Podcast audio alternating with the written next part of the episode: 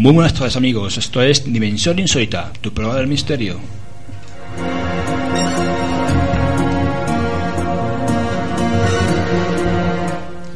Dar las gracias a mi compañero Antonio por haber emitido el otro día el programa en directo, que pues, yo me puse malo y me fue imposible eh, estar aquí con vosotros. Estuve, tuve una gastroenteritis y tuve que salir corriendo a urgencias. Veamos, ya estoy bien, estoy aquí con vosotros, dando un poco la lata. Un poco.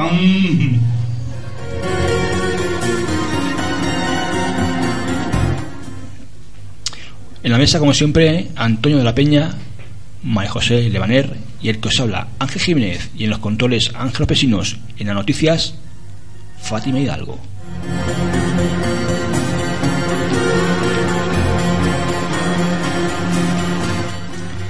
Como siempre, amigos, os invitamos a que subáis con nosotros al vehículo del misterio, encendemos los motores y ponemos rumbo al desconocido.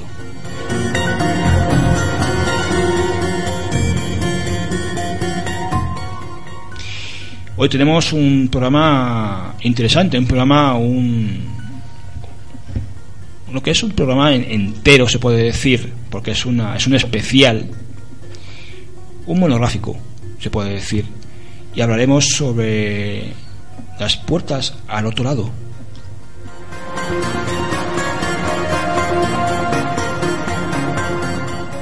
Los espejos, el espiritismo, la ouija, pactos con el diablo.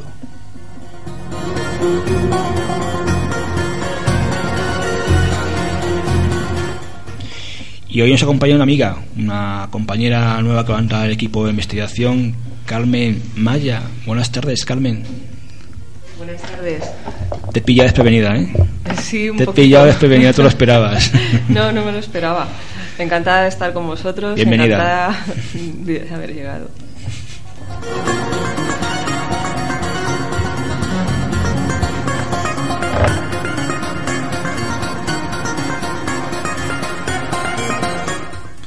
Antonio, muy buenas tardes, compañero. Muy buenas tardes. María José, muy buenas tardes. Buenas tardes, Ángel. Antonio, eh, puertas al otro lado. Interesante Bueno, el tema. Como quiera, el otro lado es que es un término muy utilizado, pero bueno, cada uno puede llamar a ese otro lado como, como buenamente quiera. Pero vamos, realmente es el otro lado, el otro lado que, que nos conduce a, a otras realidades. A- al más allá, ¿no? A otros mundos. Más allá, sí. Otros mundos. O mundos que vos viajar incluso por, como por ejemplo son los espejos, que son como portales. A ver, el, el portal más conocido para poder viajar es el espejo, pero no es el, no es el único, ni el único, ni, ni el más utilizado. Yo creo que si hablamos de hoy en día el más utilizado, pues nos podríamos situar más en la Ouija, por ejemplo. La Ouija es una herramienta que se utiliza quizás demasiado y quizás por gente demasiado novata y, no- y muy poco preparada para, para usarla, pero realmente hoy en día la, la herramienta más utilizada suele ser la Ouija, a no ser de- ya por profesionales que, utilizan otro tipo de ritualamiento y, y utilizan otros. Hemos hablado del espejo, Antonio. Hay muchas historias sobre el espejo. Dice que son portales que viajan energías por, para entrar y salir.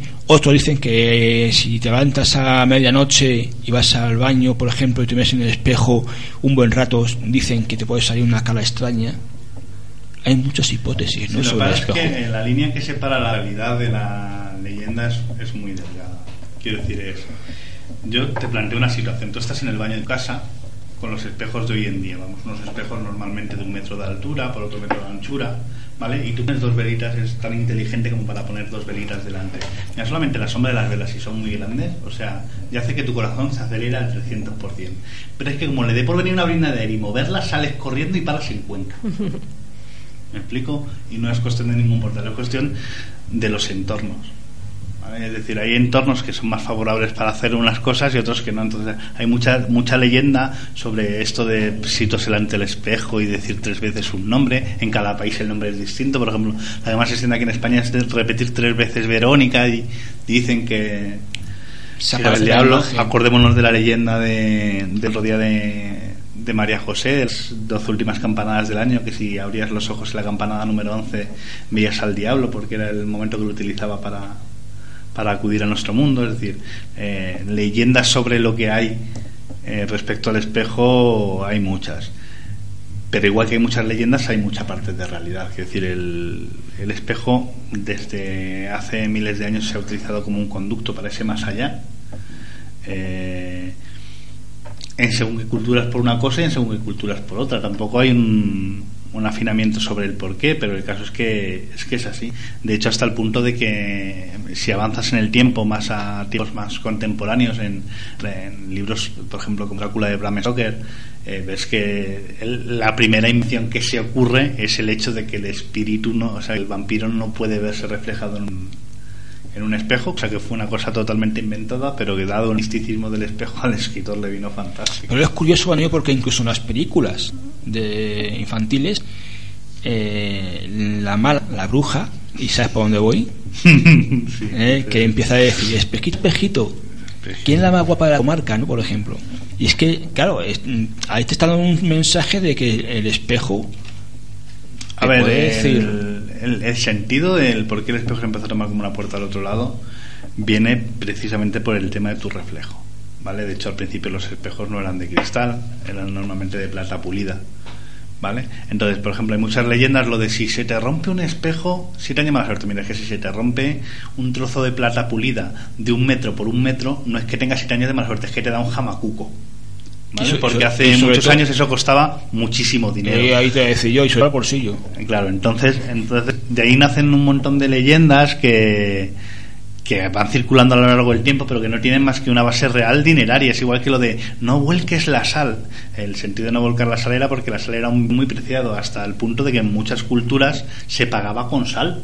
Entonces, claro, derramar sal era una pérdida de dinero importante en una familia. Y con el espejo pasa, exactamente lo mismo. Pero cuando el espejo pasó a ser cristal y el, y el, y el espejo cada vez más depurado y el reflejo que daba de ti era cada vez mejor, ¿vale? fue cuando empieza a teorizarse sobre el conducto al otro lado. ¿Vale? Porque te permite ver el otro lado de ti. O es una leyenda que se forja dentro de otra leyenda y se va retroalimentando hasta que llega a nuestros días como que, que es un portal. Lo que pasa es que es cierto que con según qué tipo de ritual puede convertirse en un portal y es muy peligroso hacer según qué rituales delante de un espejo, sobre todo si juegas con velas de determinados colores. Entonces, lo que empieza como una leyenda de vez en cuando, pues se convierte, se convierte en una realidad. Y yo creo que los espejos nos han jugado malas pasadas a todos. Sobre todo de noche. O sea, es- es decir, la luz es muy mala para los espejos. Hay cientos de, de historias, Antonio, relacionadas con la magia, ¿no? Muchísimas. Los espejos. Pero es que la magia es lo que mueve al universo. Es- es- yo me acuerdo el otro día, no sé con quién estaba hablando, que yo decía, eh, vamos a suponer que el Vaticano ahora sacará todos los secretos que tiene ocultos en eso. ¿no? Y la pregunta es, ¿está el mundo preparado para que la fe se desmonte? ¿Está el mundo preparado para que toda esa realidad salga a la luz? Y cientos de miles de personas que se levantan cada mañana por la fe de repente no tengan esa fe para poder vivir, pues con esto pasa lo mismo. La magia es la que te hace moverte de otra forma porque es mm, una especie de, de sueño global. Es decir, tú no vas a conocer a nadie que te diga que nunca ha pensado en hacer magia o, en hacer algún tipo de ritual. Nadie, te lo garantizo. Que siempre vas a encontrar a alguien que sí, cuando era joven, sí, cuando era pequeño, no. Yo cuando era pequeño soñaba con y de repente se cumplía. Esto es una realidad. Eso en sí es la magia. Y eso ampliado a los profesionales, porque claro, todo esto hay que decirlo, que una cosa es jugar y otra cosa es eh, un profesional. Es decir, un profesional que sabe realmente cómo tratar los rituales, cómo utilizarlos y qué obtener de ellos, pues realmente podrá hacer un buen trabajo. Si tú te pones a hacer el cabra delante de un espejo, un susto seguro. Pero lo que más te puedas llevar, yo creo que puede ser más bien tirando, más bien tirando a malo. Aparte, son testimonios que, hay, muchos testimonios de- de- del juego con los espejos que coinciden. Por ejemplo, hay, un libro de John Hust, eh, ya, ya difunto, que hablaba de, había hecho un análisis entre eh, do- 10.000 personas que habían hecho eh, rituales delante del espejo. Y un 70% coincidían en haber visto una figura igual determinada, es decir, una forma humana, con la cara muy demacrada, muy enjuto. Eh, y además, casualmente eh, decían que era el diablo, pero no tenía cuernos, que eso es lo que. Yo es uno de los estudios que más Pero en serio eso, me- Antonio, más- puede ser algo paranormal o puede ser algo de sugestión también. puede haber de las dos cosas. Yo es que soy una persona que cuando yo en un estudio eh, correlaciono el testimonio de muchas personas que no se conocen entre sí y a la hora de darte una descripción, tener una descripción igual, yo me suelo fiar del estudio. ¿Vale? Esto es, eh, es un tema que nosotros ya hemos hablado aquí, el, cuando aterrizaron los famosos ovnis sobre, sobre la Plaza Roja, que los adultos decían que los gigantes tenían cabeza y los niños decían que los gigantes no tenían cabeza. Y era que era, era simplemente porque el niño es tan pequeño que por mucho que miraba para arriba no acababa a ver la cabeza de, del ser, pues esto es, es algo así. Pero cuando muchos testimonios coinciden totalmente dispares de gente que sabes que no se conoce y demás, eh, cuando el río suena suele, suele llevar agua, aunque sea poca y son situaciones muy reales. Aparte de yo, yo siempre, eh, cuando hablo de los rituales de los espejos, las apariciones demoníacas y todo este tipo de cosas, me gusta aclarar una cosa. Es decir, hay, o sea, es muy fácil localizar una mentira en un testimonio así. ¿Por qué? Porque tu imagen del diablo es la imagen con la que tú te has criado del diablo. Es decir, tú a un católico le preguntas sobre el diablo y te dirá, pues sí, era rojo y con cuernos. ¿Vale? Pues este no era ni rojo ni tenía cuernos. Es decir, muchos testimonios están muy sugestionados al entorno donde te has criado, a la religión, no, no tal vez que hayas profesado tú, pero sí todo el entorno que te rodea, ¿vale? Y eso te hace ver cuando es un paso hacia la imaginación o cuando realmente hay un testimonio real. Y luego aparte que yo creo que este hombre siempre con, eh, siempre contrastó los testimonios con máquinas de la verdad y cuando una máquina de la verdad dice que has dicho la verdad, al menos has dicho tu verdad. Eso no quiere decir que es una verdad absoluta ni que hayas visto al diablo, pero si tú estás convencido de que lo has visto y te sometes a una máquina de la verdad, lo más probable es que la máquina de la verdad diga que dices la verdad. Y entonces, si juntas esos pequeños factores, realmente te dan credibilidad a este tipo de estudios. Pero vamos, muchísima. Pero insisto, esto no quiere decir que la mayoría de las cosas sobre los espejos estén situadas en mucho más allá de la leyenda. Sí, pero hay espejos, Antonio, y espejos. Es decir, eh, se dice que un espejo puede ser un portal o te, te dé malas sensaciones, malas vibraciones, malas energías, es cuando compras quizás un cuadro, un, perdón, cuadro, un espejo, pero que es ya muy, muy, muy antiguo. Yo creo que la antigüedad no tiene nada que ver. Creo que la vibración que da un objeto te la da tenga un día o tenga 300 pues supongamos que ese espejo ha estado, ha estado puesto en una casa que ha fallecido una persona. Mm. y que ese espejo lo compró esa persona que falleció ¿vale? entonces eh, yo no soy partidario nunca de comprar cosas antiguas porque me dan mucho yuyu. Las cosas como son, no me gustan. Pero igual que, los, igual que los, los muebles antiguos es lo mismo. O sea, te dan como parece ser como si me hubiese traído aparte del mueble me hubiera traído algo con ello a ver, la, historia del espejo eh, o sea, la energía de, una persona que fallece, sobre todo si es en circunstancias drásticas, se va a ir igualmente a un espejo, que a un armario, que a una cama, que a un sinfonía. La historia del espejo es que el espejo es un traductor de luz, es un reflejo de luz. Entonces, eso es lo que puede hacer que la energía se comporte de forma diferente cuando la energía, la energía se almacena en un armario. Está María José diciendo así. Eh, eh, estoy admirada por el reflejo de la cristal de, de, la de, control de pecera. Está María José moviendo diciendo, efectivamente, cuéntanos, tú que eres experta en esto en energía, cuéntanos, ¿qué idea? estoy diciendo que sí, porque como como canalizadora de energía, lo que está diciendo Antonio es así. De hecho, también en la decoración de Feng Shui, que es milenaria, se tiene mucho cuidado con dónde colocan los espejos, los espejos, porque incluso hasta si los colocas en, en, un sitio donde te hace punta, ese reflejo te vuelve, pero es que no te vuelve solo el reflejo, te vuelve la energía que está haciendo esa punta. Entonces, es distinto por eso, porque no es lo mismo una energía que se queda canalizada en una madera, en un punto, en el espejo. punto, que en el espejo, porque es un reflejo. Eso te va a devolver la energía que ahí se ha quedado. De hecho, antiguamente se decía que los espejos eran reflejaban la sombra del alma, porque eran ladrones de las almas. Algo tiene que haber, desde luego. Y en, en, el Feng Shui se considera muy importante el sitio donde tú pongas espejo. De hecho, de, de noche no puedes dormir con un espejo. Y de hecho, de hecho, antes que te corte, de hecho, aparte del espejo, es con más cosas también pueden ser, se pueden quedar reflejados. Sí, pero el espejo tiene su magia especial. Quiero decir, eh, al fin y al cabo, eh, aunque, aunque no sea un conocimiento extendido, eh, tú navegas por luz y vas y vienes de luz, ¿vale? En eso consiste la energía, ¿vale? Esto es una física básica, ¿no? La energía no se crea ni se destruye, simplemente se transforma. ¿Vale? Es precisamente lo que ha dicho María José, lo que diferencia el espejo de cualquier cosa, ¿vale? Incluido un cristal, que puede parecer lo mismo y no lo es, es el hecho de que la energía que se condensa en un espejo, en algún momento, si es lo suficientemente fuerte, puede llegar a plasmar una imagen en el espejo. Esto es una teoría, de hecho, alrededor de esto, eh, quien visita lugares abandonados sabe perfectamente que en todos los lugares abandonados, en algún sitio hubo un espejo.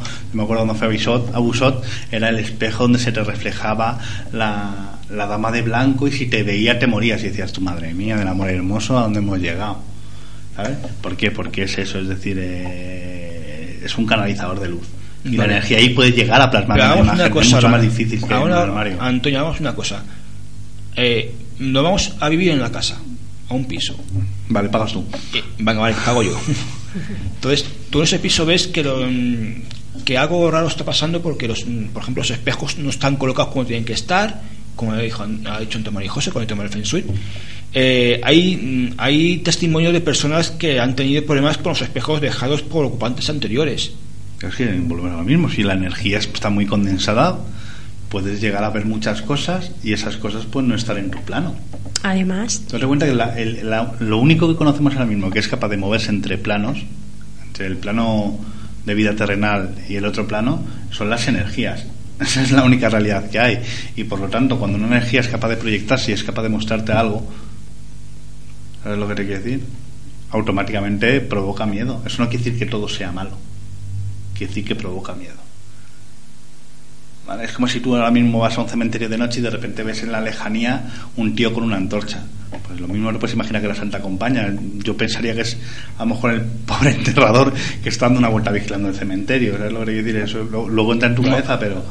Que sea el entrenador, pero el susto todo lleva, vamos. No, no, sí, pero, pero no todo tiene por qué ser malo. Hombre, ya. Lo que sí es cierto es que cuando, cuando una energía es capaz de condensarse para mostrar una imagen en un espejo, y esto lo puede saber mejor María José que yo, ¿no? o aclararlo mejor, cuando una energía es tan lo suficientemente densa como para, para llegar a plasmar una imagen en un espejo, es mucha energía. O sea, no es un poco, es cantidades ingentes de energía. Esto es, alguna vez lo hemos hablado con las damas blancas y con las damas rojas, es decir, cuando tú en un lugar ves una dama roja es que la energía es gigantesca, porque la cantidad de energía que se necesita para proyectar eso es enorme. O sea, la cantidad de energía que necesita que se necesita para que en un espejo tú pudieras ver algo es enorme. O sea, preocúpate del nivel de energía que tengas, no de lo que veas en el espejo, porque el problema es que tienes un nivel de energía eh, negativa importante. Antonio me pregunta, eh, ¿se puede usar un espejo como un oráculo? Se puede. Yo no lo haría, pero se puede. Tal vez de eso nos puede hablar mejor Mari José, pero es. A ver, cualquier transmisor de luz se puede utilizar un espejo como un oráculo. Porque hay testimonios de que personas que han usado el espejo como para adivinar cosas. Eh, se puede utilizar cualquier cosa para adivinar cosas. Hay personas que adivinan según la forma de las nubes, según los pozos del café, según los pozos del té. Eh, se puede adivinar de cualquier cosa. Yo personalmente, delante de un espejo, jamás me pondría a hacer un oráculo. Estás como yo. bueno, es, curioso porque jamás harías tú algo parecido para adivinar algo. Pero hay personas que van por ahí a investigar lugares, no voy a decir quiénes son, que han usado los espejos para provocar. Eh, sí, bueno, pero en la locura de cada uno es la locura de cada uno. Quiero decir, es eh, el problema es que cuando tú en un lugar cargado de energía utilizas un espejo que puede atravesar a través de él. O sea, eh, cuando tú vas a un sitio cargado de energía, sobre todo si es energía negativa, ya la notas y la asumes. El problema es cuando tú a esa energía le das una posibilidad de pasar a otro plano, ¿vale? Sin saber lo que puede suceder, pero mm, colgados, con perdón de la expresión, no sé, entre los lados. ¿Eso quiere decir que se debe hacer? No, ni por lo más remoto. Y si te refieres a ciertas personas que lo querían hacer en la iglesia de Alamín, pues bueno, cada cual con sus responsabilidades. Pero teniendo en cuenta que en una foto del foro de la iglesia han salido 318 orbes, ¿sabes lo que te quiero decir? Yo no meto un espejo en la iglesia de Alamín ni harto su par. ¿Vale? Porque no sabes lo que puede atravesar ese portal. Es que realmente, aunque la gente no lo quiera creer, es un portal. Insisto, esto es, al fin y al cabo, eh, la energía se, es capaz de moverse en forma de luz y un espejo es el mejor conductor de salud. María José, ¿Mm? antes de utilizar un espejo, para hacer algo con el espejo, se recomienda hacerse una limpieza energética, por Mm. ejemplo. Yo no me haría ninguna limpieza ener- en- energética si voy a utilizar un espejo. No me va a valer para nada una limpieza energética si voy a utilizar un espejo. Porque me voy a llenar de energía, sea la que esté invocando en ese espejo, sea positiva, sea negativa. Entonces, yo lo primero que yo sí creo es que un espejo eh, puede guardar la energía de las personas. Yo lo creo. Yo no me, no me pondría a jugar y menos con un espejo que tuviera cientos de años y que hubiera pasado por personas que no No, conozco. cientos de años, pero si compras un espejo moderno en una tienda de, de cristales, de espejos, no tiene por qué. Si es, una- si es antiguo y tiene más de 100 años, Pero no. entonces se apaga, vámonos. Es No, un no. portal, date cuenta que es un reflectante, eh, va a reflejar y va y puede captar energías, pues igual que un péndulo, que sean tuyas o, o que no sean tuyas. Aparte, el concepto es muy distinto. Tú piensas que cualquier persona que te hace un ritual de cualquier tipo, o te usa un péndulo, o te usa unas cartas, o, o varilla, o lo que sea, perdón, utiliza su nivel de energía y su canal de energía. Se supone que esa persona está controlando su canal de energía. Sea más grande, sea más pequeño, lo sepa usar mejor o peor, está constantemente controlando su canal de energía. Cuando tú lo proyectas sobre un espejo, estás abriendo un canal de energía enorme sin poder controlar lo que atraviesa ese canal de energía. Y Antonio, aún para utilizar un péndulo eh, hay que estar en armonía perfecta para utilizar Sí. un péndulo. Pero eh, el riesgo es mucho menor, es decir, tú, insisto, tú utilizas tu canal de energía y controlas. A ver, claro, evidentemente, si me dices a alguien que no ha hecho nunca un péndulo en su vida, ¿sabes lo que te quiero decir? Y, y no controla su canal energético y no Claro, controla es que- absolutamente nada de energía, Quiero decir esto aquello puede ser un porque sabes, tú sabes mejor, igual que yo, que la gente se pone hoy en día a hacer péndulos alegremente, cuijas, espejos y así ocurren muchísimas cosas. Luego y mentalmente así acaba mucha gente, ¿no? Entonces, Sí, sí, el, el problema, el problema es que tienes que tener siempre en cuenta que no sabes eh, lo que puedes lo que puedes llegar a ver o sentir y si tu cuerpo está dispuesto a aguantarlo.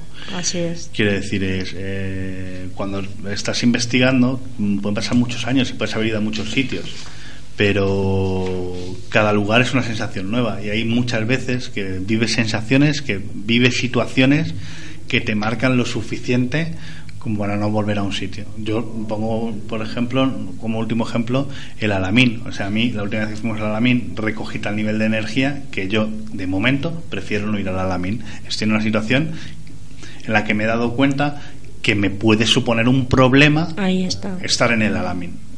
Y por lo tanto he decidido ahora mismo recuperar eh, mi nivel energético y de momento no ir a sitios tan cargados como el Alamín. Eso es mi decisión.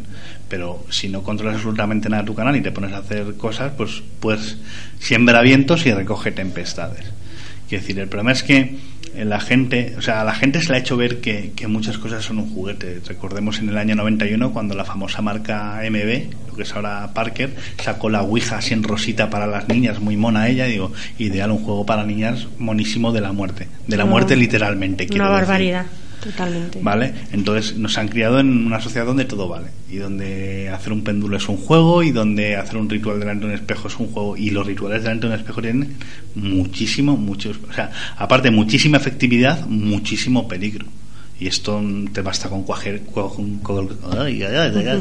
con, coger cualquier libro de, de energía y lo verás en la primera página, no en la sexta, no, no, en la primera, indicándote específicamente que no lo hagas delante de un espejo si no tienes la, califica, la cualificación previa, los elementos que has de utilizar si lo haces delante de un espejo y si no lo haces delante de un espejo, es decir, es lo que ahora llaman magia blanca, es muy fácil encontrar que lo primero que te vetan son los espejos. A no ser de que ya seas me- un ritualista, claro que si ya eres un ritualista, tú ya sab- sabrás el control que puedes tener o no sobre el portal que puedas abrir. Bueno, realmente eh, yo no puedo verme en un espejo. Sí, pero lo tuyo es por otra cosa. Ahí- ahí. Ay, malo. Yo no puedo, no puedo, yo me asusto, vamos. Lo que pasa es que fíjate, yo quería comentar a Antonio que las personas que tienen menos sensitividad quizá tienen más peligro, ¿no? Porque al no sentir eso, eh, pues dicen, no, no, pero si aquí no está pasando nada, no pasa nada. Yo saco el péndulo o, o me pongo a hacer una, un tarot, una cuija al otro y a mí no, yo no siento nada, ¿no? Lo que pasa es que el problema que hay es que o, o cuando pasa algo, cuando saltan estos casos, porque esto no es la primera vez que pasa, la gente aquí lo ve que son noticias porque salen en pequeñas notitas en la prensa, ¿no? Pero hay, eh, la Ouija ya ha pasado muchos, eh, por ejemplo, muchos muchos eh, repercusiones. Es decir, yo me acuerdo del caso de Sevilla, de la niña de 14 años que saltó desde el trampolín olímpico en la piscina abandonada, 15 metros de altura, ahí va la hostia. Por algo será, ¿no? Eh, Perdón, porque la Ouija le había dicho Antonio. que se tirara, que sí, que, o sea, porque eh, eh, ella había realizado la pregunta de que si ella se tiraba del trampolín morirían sus amigos, la Ouija le respondió que no y decidió tirarse. Y se salvó porque cayó encima del neumático, quiero decir, es- Yo soy siempre, y digo, siempre lo digo, que no es ningún juego. No, no, no pero no es ningún Ningún juego, nada de lo que estamos absoluto, hablando, ¿eh? Porque tanto el espejo como la Ouija es una llave, una llave que abre puertas y no sabes que te puede entrar y si entra algo, que es fácil que entre alguien, va a ser muy complicado que se vaya. Pues se, te- se va a quedar en el lugar donde estás. Lo que pasa es es muy que difícil. si- y si conozco das- casos de personas que han estado, perdón que te corto Antonio, Nada, tranquilo, perdona. conozco casos, eh, conozco casos de investigadores ya que he investigado ya de casos de Ouija, de personas que han hecho Ouijas, muchos están o han estado en psiquiátricos ingresados y otros están en el cementerio. Sí, a ver, es una herramienta muy peligrosa y más si no la sabes usar. que- Lo que pasa es que te vuelvo a decir lo mismo, la culpa tarde de todo esto la tenga en la, la tenga en la televisión, ¿no? Yo tenía, creo recordar que 11 o 12 años cuando salió la Ouija en la tele y mi obsesión era, cómprame la Ouija, cómprame la Ouija, quiero Ouija, Ouija, Ouija. ¿Por qué? Porque eres un crío y cuando te ponen eso en bandeja, pues lo aprendes. El problema es que cuando 10 años después sigues jugando, porque al fin y al cabo cuando eres un crío eres una antena y en el momento que, que algo te da el mínimo miedo te retienes.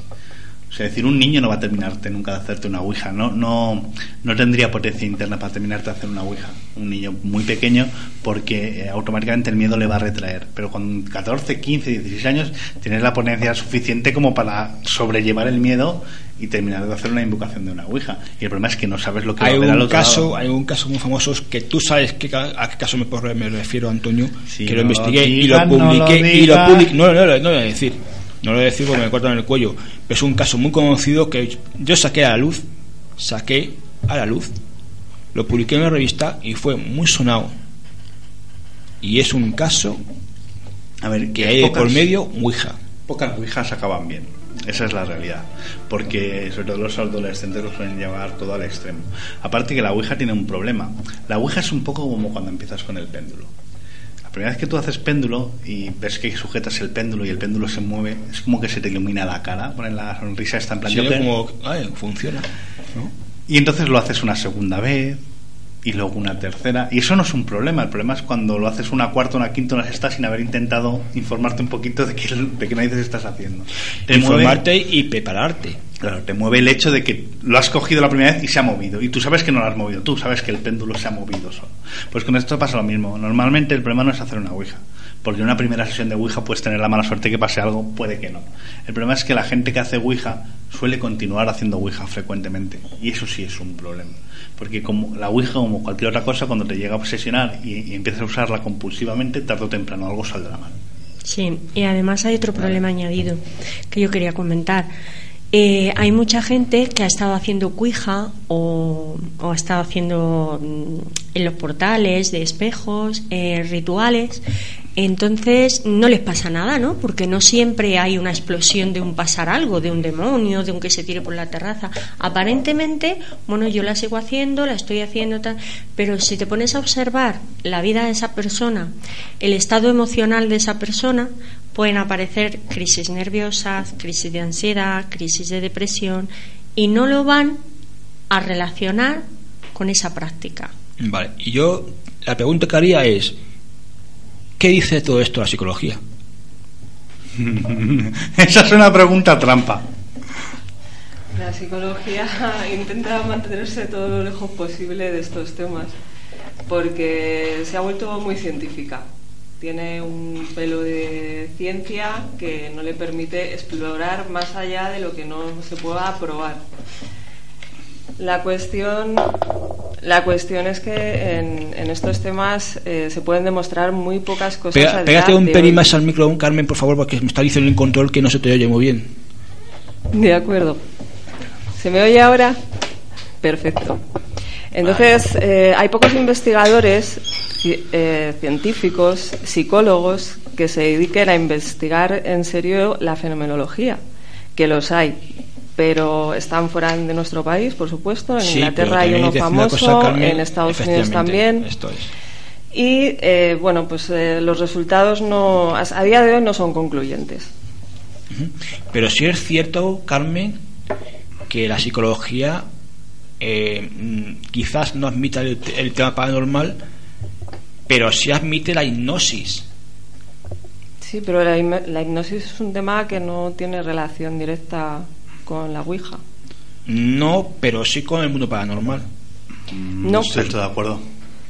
La hipnosis es una técnica probada y bien probada y testada eh, por la ciencia desde hace muchísimo tiempo.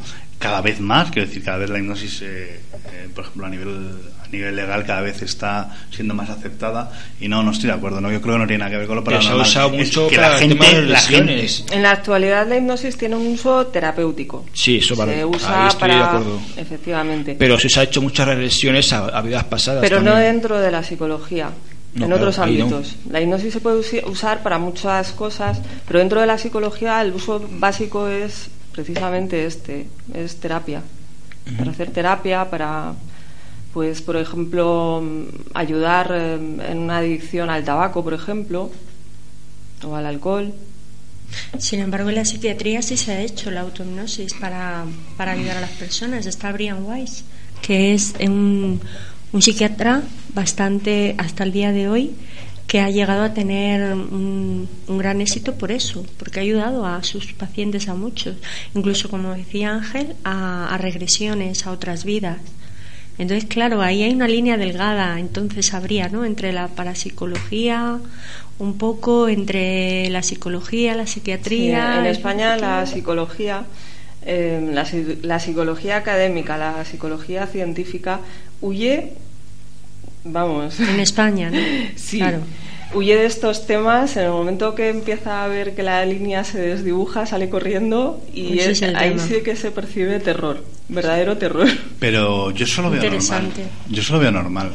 Quiero decir, es hace 600 años el hombre no sabía que la Tierra era redonda. Hace 200 no sabía que existía la penicilina. No sabremos en qué punto estaremos dentro de 200. Quiero decir, el mundo de- del cerebro del ser humano es muy complejo, demasiado complejo incluso para intentar poderlo juzgar. Y se, se van introduciendo conceptos nuevos sobre él muy poco a poco. ¿Vale? Ahora mismo, eh, hace 200 años, pensar en la, hipnosis, en la hipnosis a cualquier nivel era prácticamente una locura. Ahora ya incluso muchas veces se puede, se puede utilizar como prueba judicial y terapéuticamente. No sabemos en qué punto estaremos dentro de 50 años, pero tampoco sabemos en qué punto estaremos de conocimiento de desarrollo cerebral dentro de esos mismos 50 años. Es decir, al fin y al cabo, eh, esa delgada línea simplemente desdibuja se desdibuja entre el lado consciente y subconsciente del individuo. Es decir, los que trabajamos con energías, bueno, tú lo sabes mejor que yo, trabajamos con el subconsciente de la persona, trabajas con el acceso, el acceso eh, voluntario y subconsciente, forma que de otra forma solo lo harías en sueños, ¿no? Eh, no se sabe dentro de 50 años o de 100 o de 200 ¿vale? Cómo habrá evolucionado la técnica y, y, y a nivel eh, psicológico eh, que se sabrá del cerebro y de ese acceso.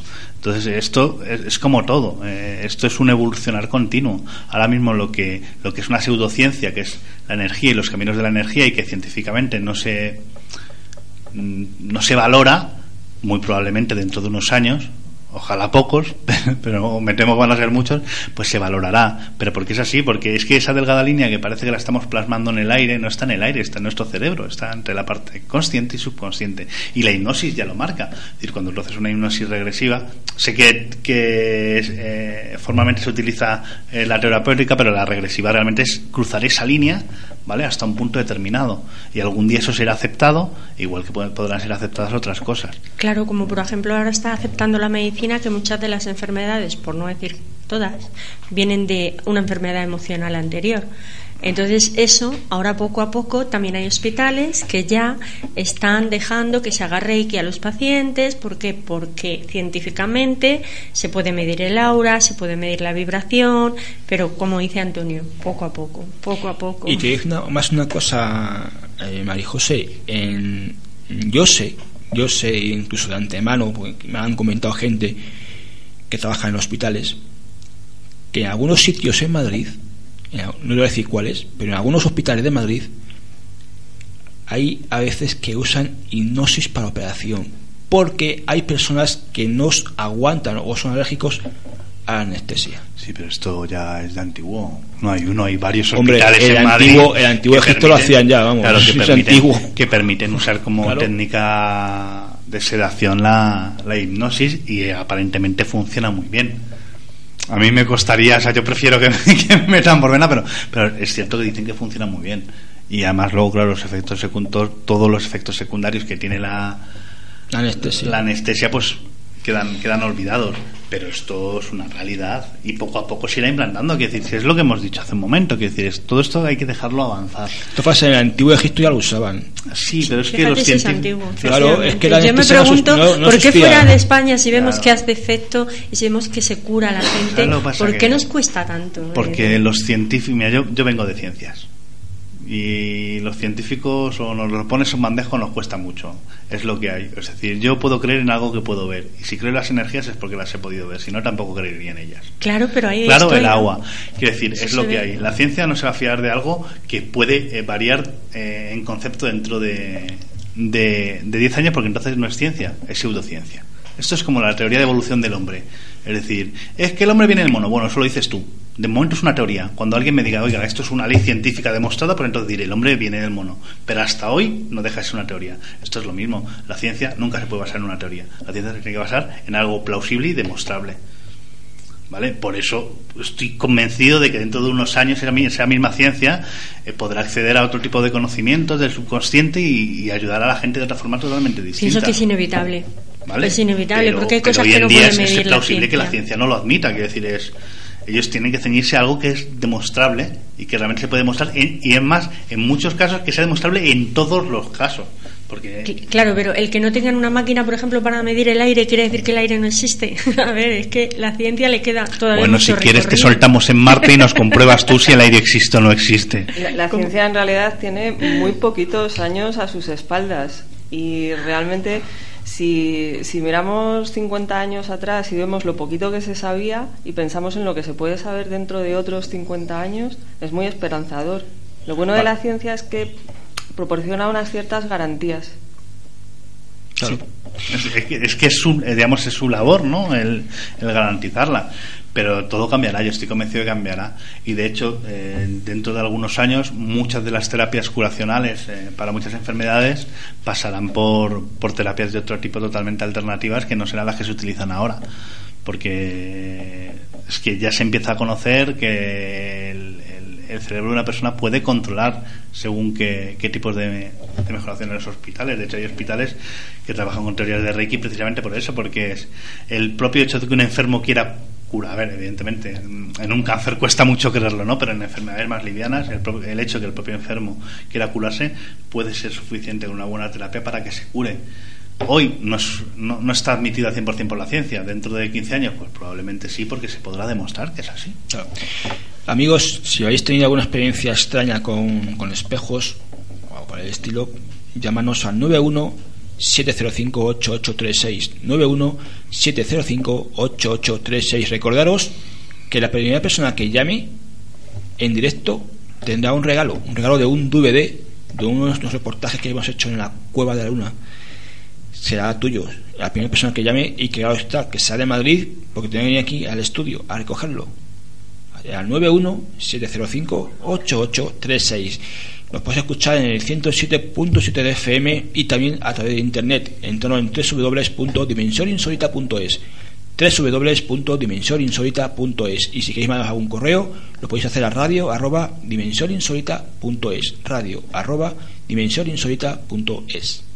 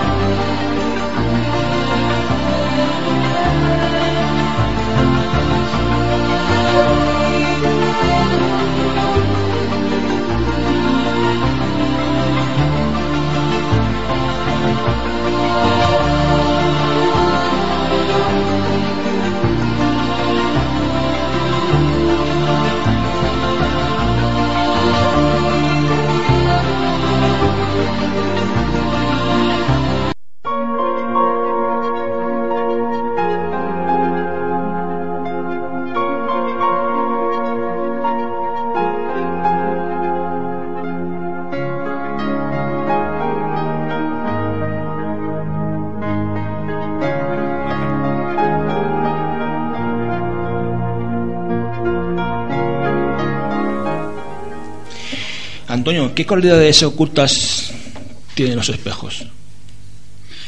A ver, no Bueno, sé, no tiene, sé, tiene- tiene varias. Tiene varias.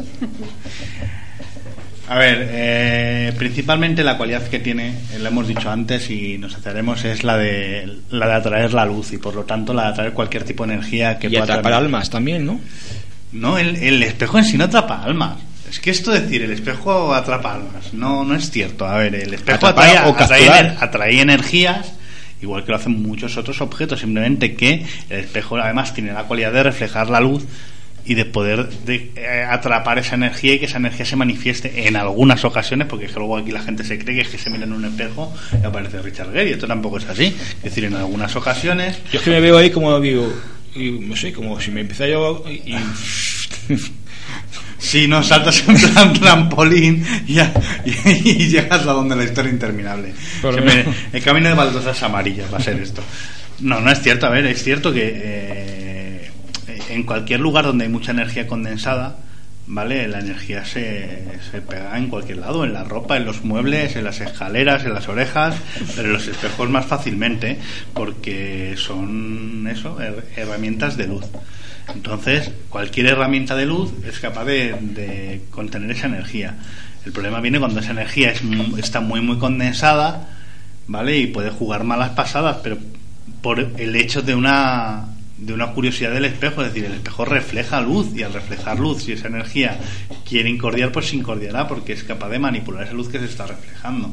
Pero vamos, que esto es, de hecho, esto es tan antiguo como que hay cientos de películas ¿vale? Que juegan con el, con el espejo. O sea, yo recuerdo la primera vez que vi Candyman siendo bien pequeño, que tenía yo pues 14 o 15 años, que yo eso de repetir Candyman seis veces era, mira, ni aunque sea americano, menciono yo el nombre de este tipo en mi espejo, ¿no? Es decir, y en la literatura, sobre todo en el siglo XVIII, en el siglo XIX autores como, como Poe o como Lovecraft eh, usaban mucho los espejos para introducirte en profundas historias de terror que realmente eran terroríficas y su medio de introducirte en ellas es mediante el espejo es decir, esto ha sido muy ancestral y lo que queda, quiero decir, porque es una realidad. Otra cosa es que sea más o menos demostrable, pero el hecho de que la energía llegue a un espejo y que puede quedar atrapada en el espejo es una realidad, pero no es que el espejo la secuestre, la ponga dos cadenas.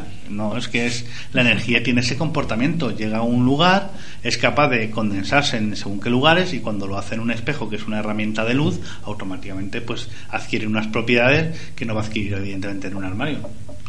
María José, tú quieres comentar algo, ¿no? Bueno, pues un, da- un dato que he leído me ha la atención. Dice que los, psí- los psíquicos afirman, o sea, afirman que un espejo es una habitación os- un espejo en una habitación oscura puede ser peligroso, pudiendo abrir una puerta no deseada.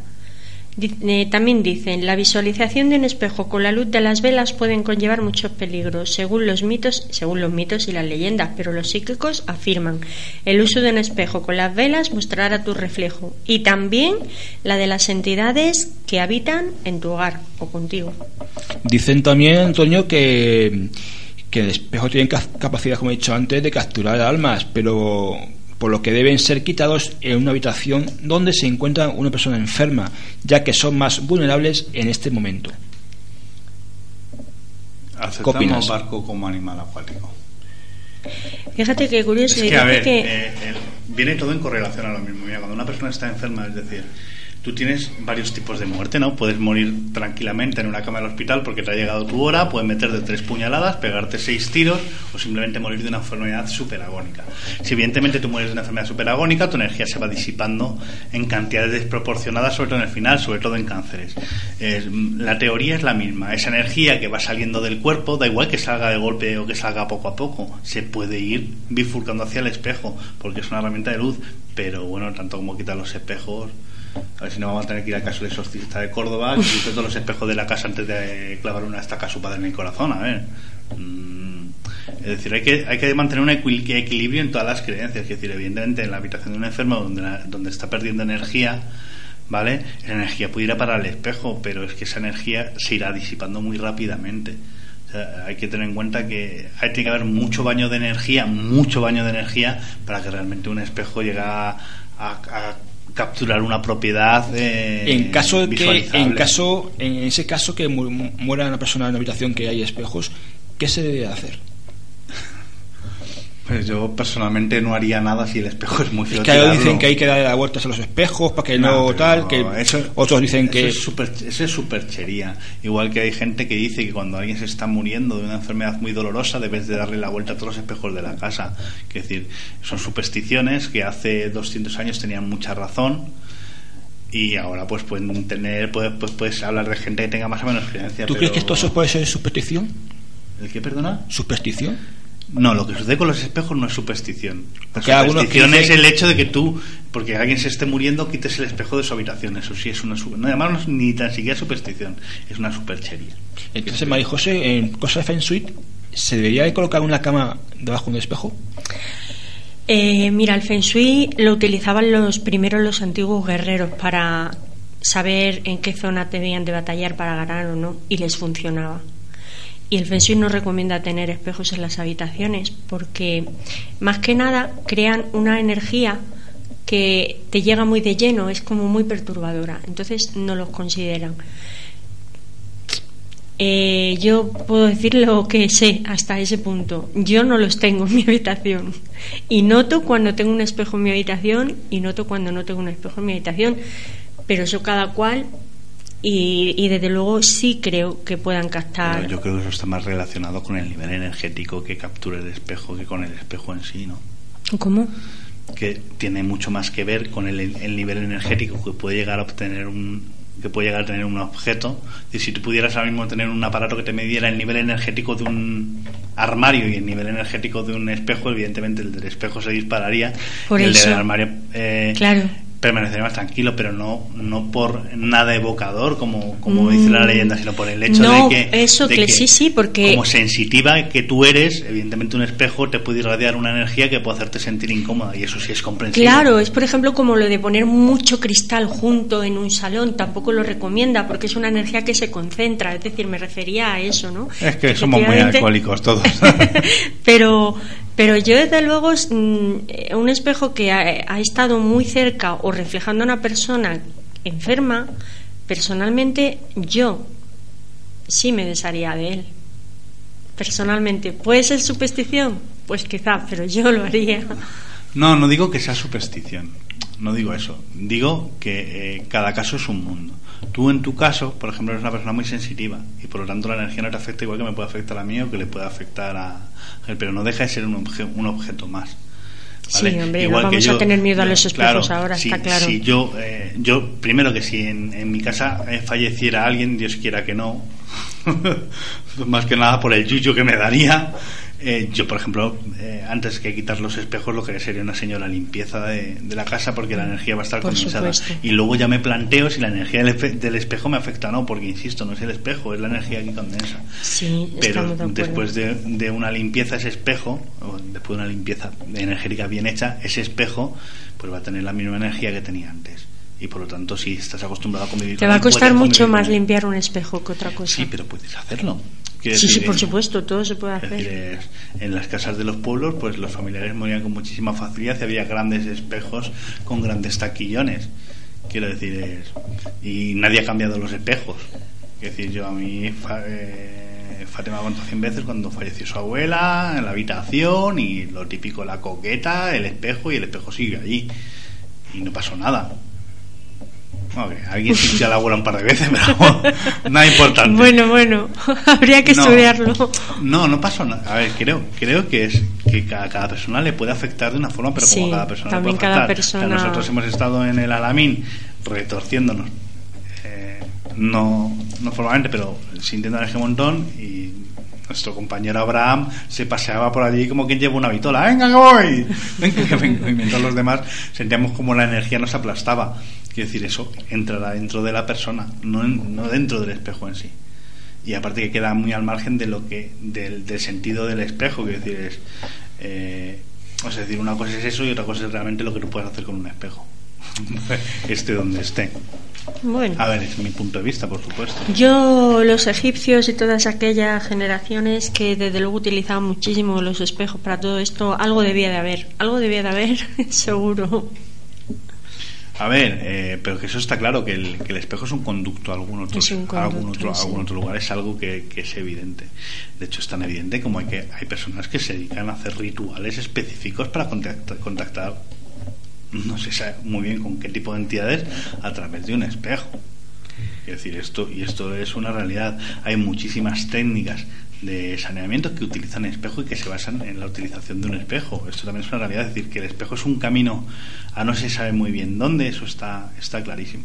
Lo que pasa es que, eh, para mí, personalmente, creo que el espejo es, eh, es un objeto más atrapador de energía, ¿vale? Claro. o sea, más un conducto eh, hacia ese lado que la Ouija, que es un conducto en un sentido totalmente contrario. ¿no? Es O que ese es el motivo, atrapador de energías, es el motivo por el cual cuando una persona está enferma y hay un espejo delante mucho tiempo, se queda con esa energía, ese es el motivo por el que dormir delante de un espejo pues mm, va a atrapar todo lo que esté pasando en esa habitación, todo lo que esté, todo lo que tú reflejas, las emociones que tú le reflejas. Con lo que me ha costado el armario, de verdad, ¿eh? ¿Cómo me dices eso Ya lo sé que me están mirando Es así por tu armario, es ahí donde Antonio. yo no voy, sé. a María José, porque es que yo realmente yo creo que, que si una persona muere en un lugar, como una habitación o algo, se debe de quitar los espejos de ahí rápidamente.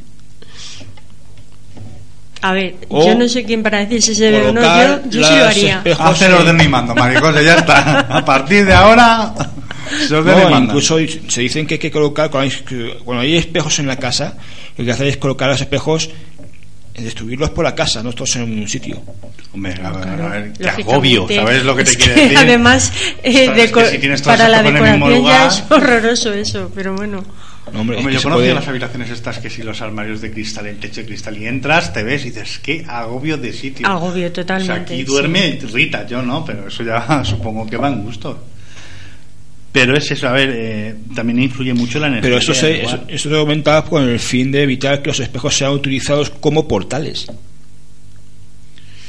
Hombre, es que ya para eso tienes que hacer un Claro, señor ritual, ¿no? Claro, es que el, el- el usar el espejo como un portal es lo que he intentado decirle antes y es distinto, quiero decir, es, Es para, distinto, sí. para que el- tu espejo se comporte como un portal, mm, tal y como el concepto que vamos a tener de un portal hacia, hacia otro lado, eh, tienes que tener un ritual previo. Y, y no es fácil hacer un ritual Eso es previo. como ¿eh? todo, abrir una puerta. No, no es nada fácil. Quiero decir, es, por eso te he dicho antes lo del el espejo y las velitas y decir cuatro palabras, que no es tan sencillo, que no es.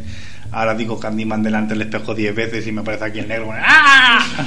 No, no, las cosas no van por ahí, hay que hacer un ritual, lo tiene que hacer una persona que realmente sepa lo que está haciendo, porque es un ritual que debe llevar una- un proceso concreto.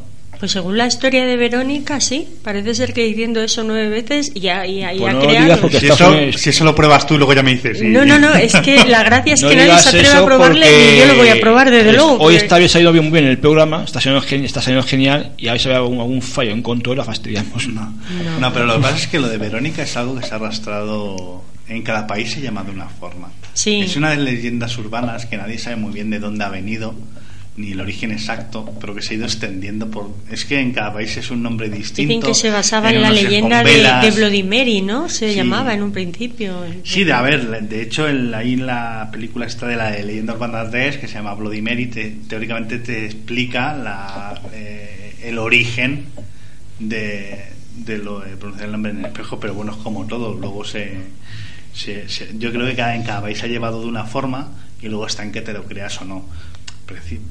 A mí personalmente me cuesta creer que por decir 3, 6 o 10.513 A mí con dos también me veces cuesta. el nombre de alguien en un espejo vaya a suceder algo. Ahora, si lo pronuncio 10.315 veces con dos velas, a lo mejor me preocupo algo más, ¿sabes lo que quiero decir? Pero así a... Pero no creo que suceda nada. Pero vamos, por si acaso... Por si acaso, yo- yo ese me es el abstengo, tema. ¿no? Por si me acaso no lo hacemos. Me Antonio, eh, eh, ¿y por qué siempre, no siempre, pero la mayoría de las veces, la mayoría de las veces, eh, las energías son más negativas que, que benignas, son más malas que... No, es que siempre la- lo maligno te llama más la atención. Punto. Es que han atracado un banco. Es que todos los españoles atracan bancos. No, han pillado a un ladrón, no 47 millones. Exactamente, esa es la aplicación. es, Lo maligno siempre te atrae más y, y tiendes a estudiarlo más. La energía, o sea, la energía benigna ni tan siquiera a lo mejor se acerca a ti y puede estar ahí y ni tan siquiera la siente. Eso quiere decir que no está ahí, no, quiere decir que tú no la sientes porque ni tan siquiera la interesa esa energía que tú la sientas. Ahora, la energía eh, negativa, pues evidentemente eh, se acerca a ti porque tiene que retroalimentarse. Date cuenta que, el periodo de, de, vida de una energía es muy determinado y la energía va cambiando y esa energía se retroalimenta de las energías que, que pululan a su alrededor. Y de las que tú provocas. Y las que tú provocas. Entonces la energía que tú has llamado benigna pues cumple su ciclo hasta que se transforma en otra cosa y la energía marina tiene que retroalimentarse para, para poder seguir manteniéndose en forma.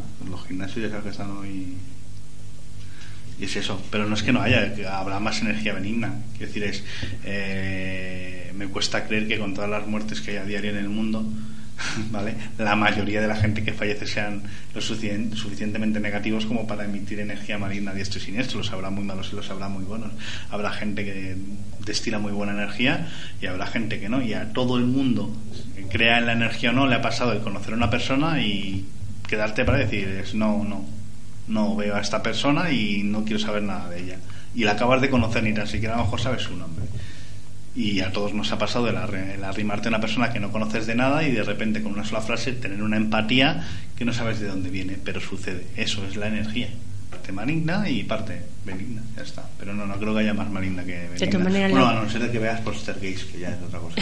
la buena noticia es que podemos controlar también cómo queremos que... Podemos moldearla, ¿no? Por así decirlo, la energía. Sí, en eso consiste. Lo que pasa es que no es fácil. ¿eh? No, no, por supuesto. Fácil no es, porque en una sociedad, además, en la que tenemos tantos problemas, lo, lo normal es que tendamos siempre a estar preocupados, Claro, aparte que, que me acuerdo cuando empecé con conciencia y energía que lo primero que te dicen es positividad y es y tú dices, ostras, es verdad, es mejor ser positivo. Lo sí, pero ¿cómo empieza? No es tan fácil, ¿sabes? Por ejemplo, con las palabras. Claro, sí, sí, sí, empiezas con las palabras, pero no es tan fácil. No, decir, esto de decir, voy a pensar siempre en positivo.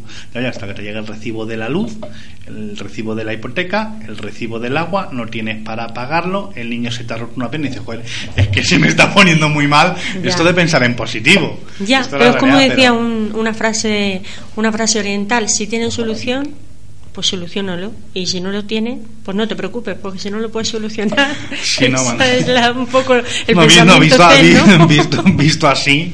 Antonio, hablamos de las, sombras. Sombras en los espejos. Muy bonita ella. Precioso. Eh, hay personas que dicen de haber visto sombras incluso de esos espejos de, pies, entrando, saliendo. Normalmente, a ver, los testimonios que, a, que a mí me han merecido más que debilidad suelen ser medios torsos. Es decir, alguien que está detrás de ti y le ve reflejado en el espejo. O bien alguien que está directamente eh, en el otro lado del espejo mirándote. A ver, normalmente.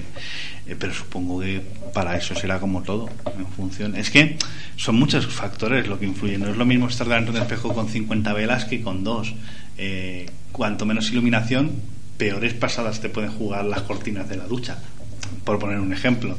Es decir, es, eh, entonces es lo que hemos dicho antes, que hacer un ritual que te pudiera llegar a hacer que alguien se reflejara en el espejo es lo suficientemente complejo, lo tiene que hacer alguien lo suficientemente con el conocimiento para no tener lugar a la duda. Quiero decir, es una iluminación adecuada, un conjuro adecuado, es decir, una serie de circunstancias.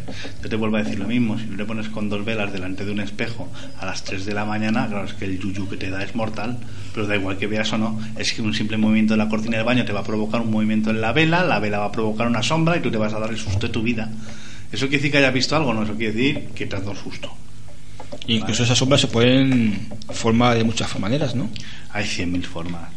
Lo que pasa es que. ser alto, delgado, grueso. De todas formas, yo creo que nadie, nadie con dos dedos de frente, o con tres, eh, se pusiera a hacer cosas nada delante de un espejo. Por un motivo principalmente. Porque... Hay gente que lo hace, Antonio. Sí, sí, hay mucho pirado, entre comillas, que lo hace. También hay gente que mata a sus padres hasta cazos, efectivamente. sí, como el de... no, no, quiere decir que, que lo frecuente sea eso.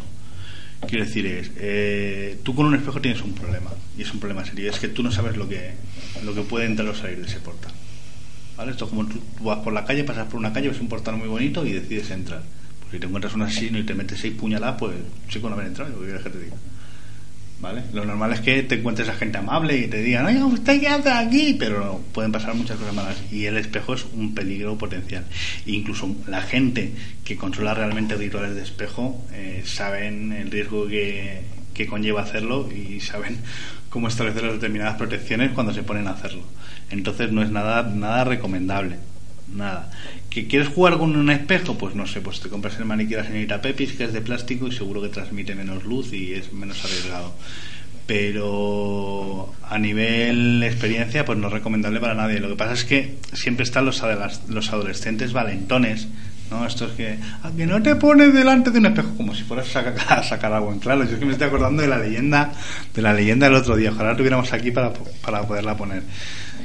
Eh, creo que no hay que jugar con un espejo. De hecho, creo que con lo que hay, hay dos cosas con las que no se debe jugar, ni con los espejos ni con, ni la, con la Ouija. Eh, te iba a decir. O sea, son dos cosas que ni aun con profesionales debes de hacer. No, no incluso ni con ello. Porque estás abriendo puertas que no sabes lo que te pueden lo que te pueden traer. Y aparte que es eso, que ya son se cuentan por cientos y por miles las muertes por Ouija. Por... Muertes y, y, ingresos sin psiquiátricos. Aparte que es esa, hay un problema. Antes conseguir un libro para hacer rituales de cualquier tipo, desde sueños hasta rituales de magia negra, era algo muy complicado. Ahora vas a la tienda de la esquina de santería y no solamente puedes comprar el libro de sueños, sino que además puedes comprar las agujas para hacer vudú. O sea, y esto es así.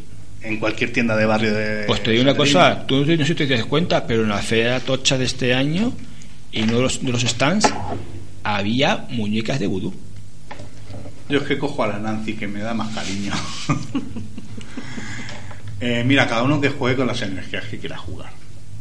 Quiero decir, yo solamente te puedo decir que yo desde que empecé un poco a moverme no sé si llamarlo profesión o en el mundo de la investigación, tuve una persona muy sabia que me dijo, nunca hagas nada que sepas que no vas a poder controlar.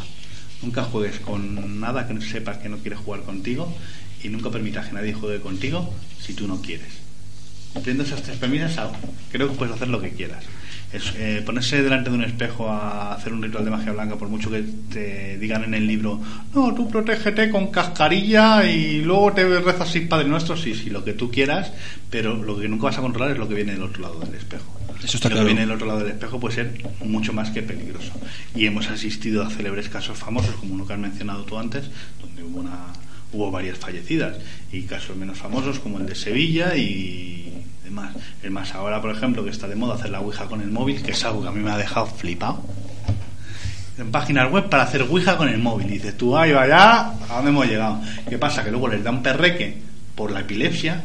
Es que la Ouija la ha poseído, no. Lo que la es un jamacuco por un contraste de colores brutal, normal. A cualquier persona que tenga epilepsia le pasa. Y dice, no juego con la consola, pero me pongo a hacer Ouija con el móvil. Muy bien pensado, muy razonable todo.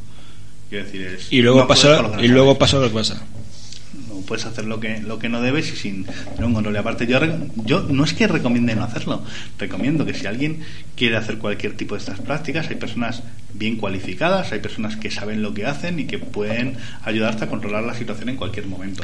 Porque en el momento que una situación se te salga de madre, tú no vas a saber reaccionar. Para eso están los profesionales. Pero uno solo, sin tener el conocimiento, porque si compra un libro, no sé. Yo no lo recomiendo desde luego. 91 705 8836 91 705 8836 La línea de teléfono está abierta para que llaméis cuando queráis.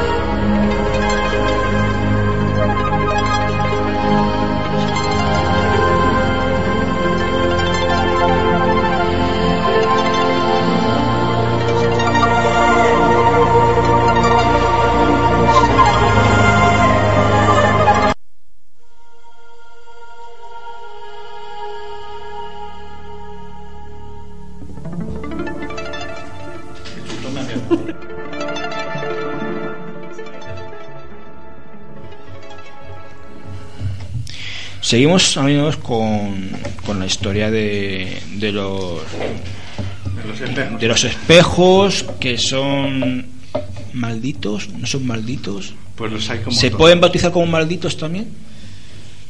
Yo no los bautizaría todos como malditos, que hay alguno con mala leche, eso sí te lo puedo garantizar.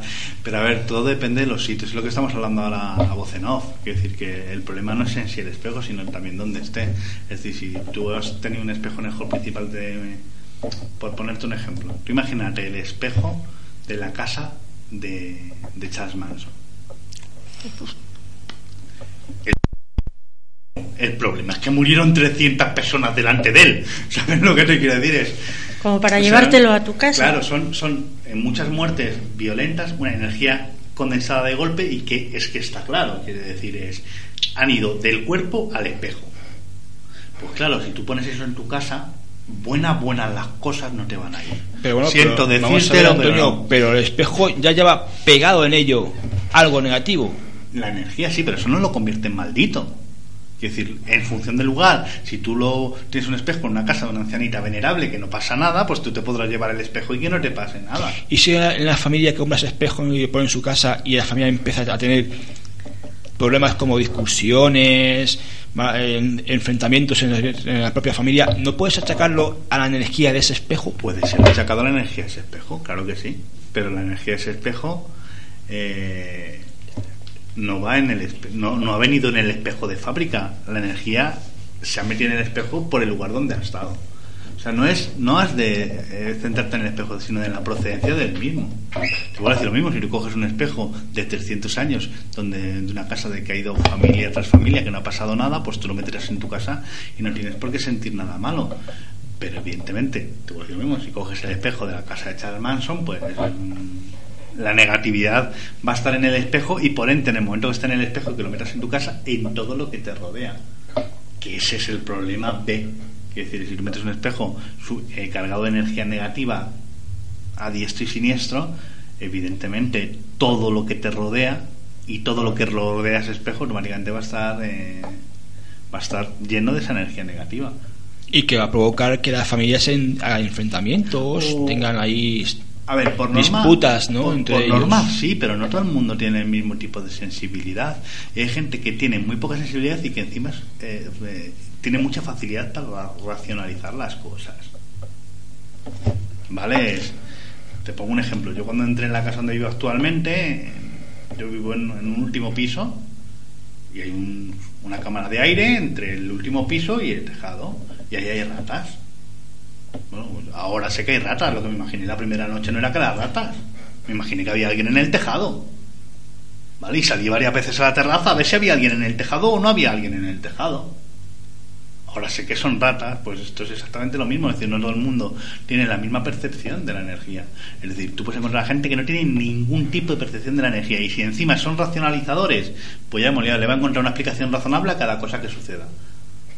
Y los hay, ¿eh? Que de, de este tipo de gente que racionaliza absolutamente todo y que no sé de qué extraña forma encuentran explicaciones razonables para todo, las hay. Entonces tú puedes meterle ahí el espejo de Charles Manson y la estaca del exorcista de Córdoba y a ellos les va a dar igual. Porque su energía, o sea, ellos no fluyen hacia la energía, ellos son entes que pululan por el mundo y ya está. ¿Qué son eso de los puntos fríos? ¿Qué es los puntos fríos, es decir, otros fenómenos extraños en el tema de los espejos, es decir, voces, ver, pero- voces, extraños ruidos, orbes, La olores, comunicación. Eh, Eso es un paso posterior a la transcomunicación. Cuando el espejo ya. pero está puede, acabado- pero puede pasar. Sí, sí, sí. De hecho, pasa muchas veces. Date cuenta que cuando tú abres un portal, sea en un espejo, sea de la forma que sea, eh, ese portal está abierto a un montón de cosas. Y la energía se comporta de un montón de formas totalmente distintas. Hay quien es capaz de hacer una presencia, hay quien es capaz de hacer ruidos y hay quien hace golgoritos. Entonces, en función de. Porque realmente esto va en función de el pasadizo que tú hayas hecho y con quién, con quién esté comunicado. Porque a mí me hace mucha gracia esto de los niños que ves en las películas de terror. Ahora vamos a invocar al espíritu de mi abuela. Si tu abuela va a estar ahí esperándote para que comuniques con ella. No tiene el espíritu de tu abuela otra cosa que hacer. Es decir, ese es el problema de cuando utilizas un espejo. ¿Vale? Que tú estableces un túnel, estableces, un estableces una comunicación con un plano, pero no sabes quién está al otro lado. Entonces se te puede mostrar en forma visible, en forma de ruidos, y si tienes la mala suerte que sea capaz de pasar de ese otro plano al plano real, aunque es raro, quiero decir, es, eh, es la diferenciación que hemos hecho antes, es decir, el espejo es un, un captador de energía, mientras que la Ouija es un elemento que es capaz de Abrir. abrir eh, portales directamente. Eh, pero sí, claro que puede ser, y que te compres un espejo y de repente empieces a oír cosas, a oír ruidos raros, mm, puede ser de lo, de lo más normal, y pasa a veces. Pero te vuelvo a mí, siempre va a influir la energía que tenga el espejo, la energía que tengas tú y cómo te comportes tú.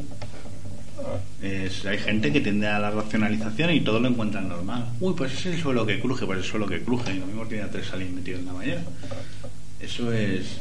influye mucho. ¿Y se puede originar un poltergeist con un espejo? No, a ver, el espejo no genera nada. Que puedas llegar a, a- a poder provocar que un poltergeist llegue a ti o llegue al entorno donde tú te mueves, sí, pero generarlo no. El espejo simplemente capta la energía y la transforma, nada más. No. Pero si te refieres a que, eh, dado que es un portal, puede entrar algo por un espejo, la teoría dice que sí. Es que dice que Yo lo veo más cuentan, cuenta de otros fenómenos que suceden en el mismo tiempo, como puntos fríos, como te he dicho antes, orbes, es- extraños ojo- ojos brillantes, gruñidos u otros ruidos relacionados con actividad poltergeist. Sí, Por eso pero- te comentaba. Sí, pero a ver, una cosa es el efecto de verlo. Es decir, esto, esto sí ha habido varios casos, se puede decir aquí en España, de ver cosas raras en un espejo. ¿Vale?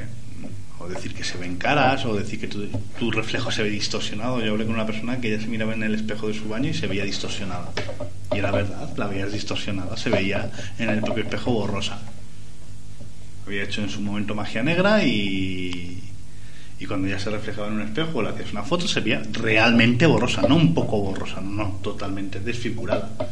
Hay quien quien ve fi- figuras, quien oye ruidos, es que depende de, de un montón de cosas. Lo que pasa es que sí es cierto que ninguna de esas cosas va a suceder si no sean dos parámetros.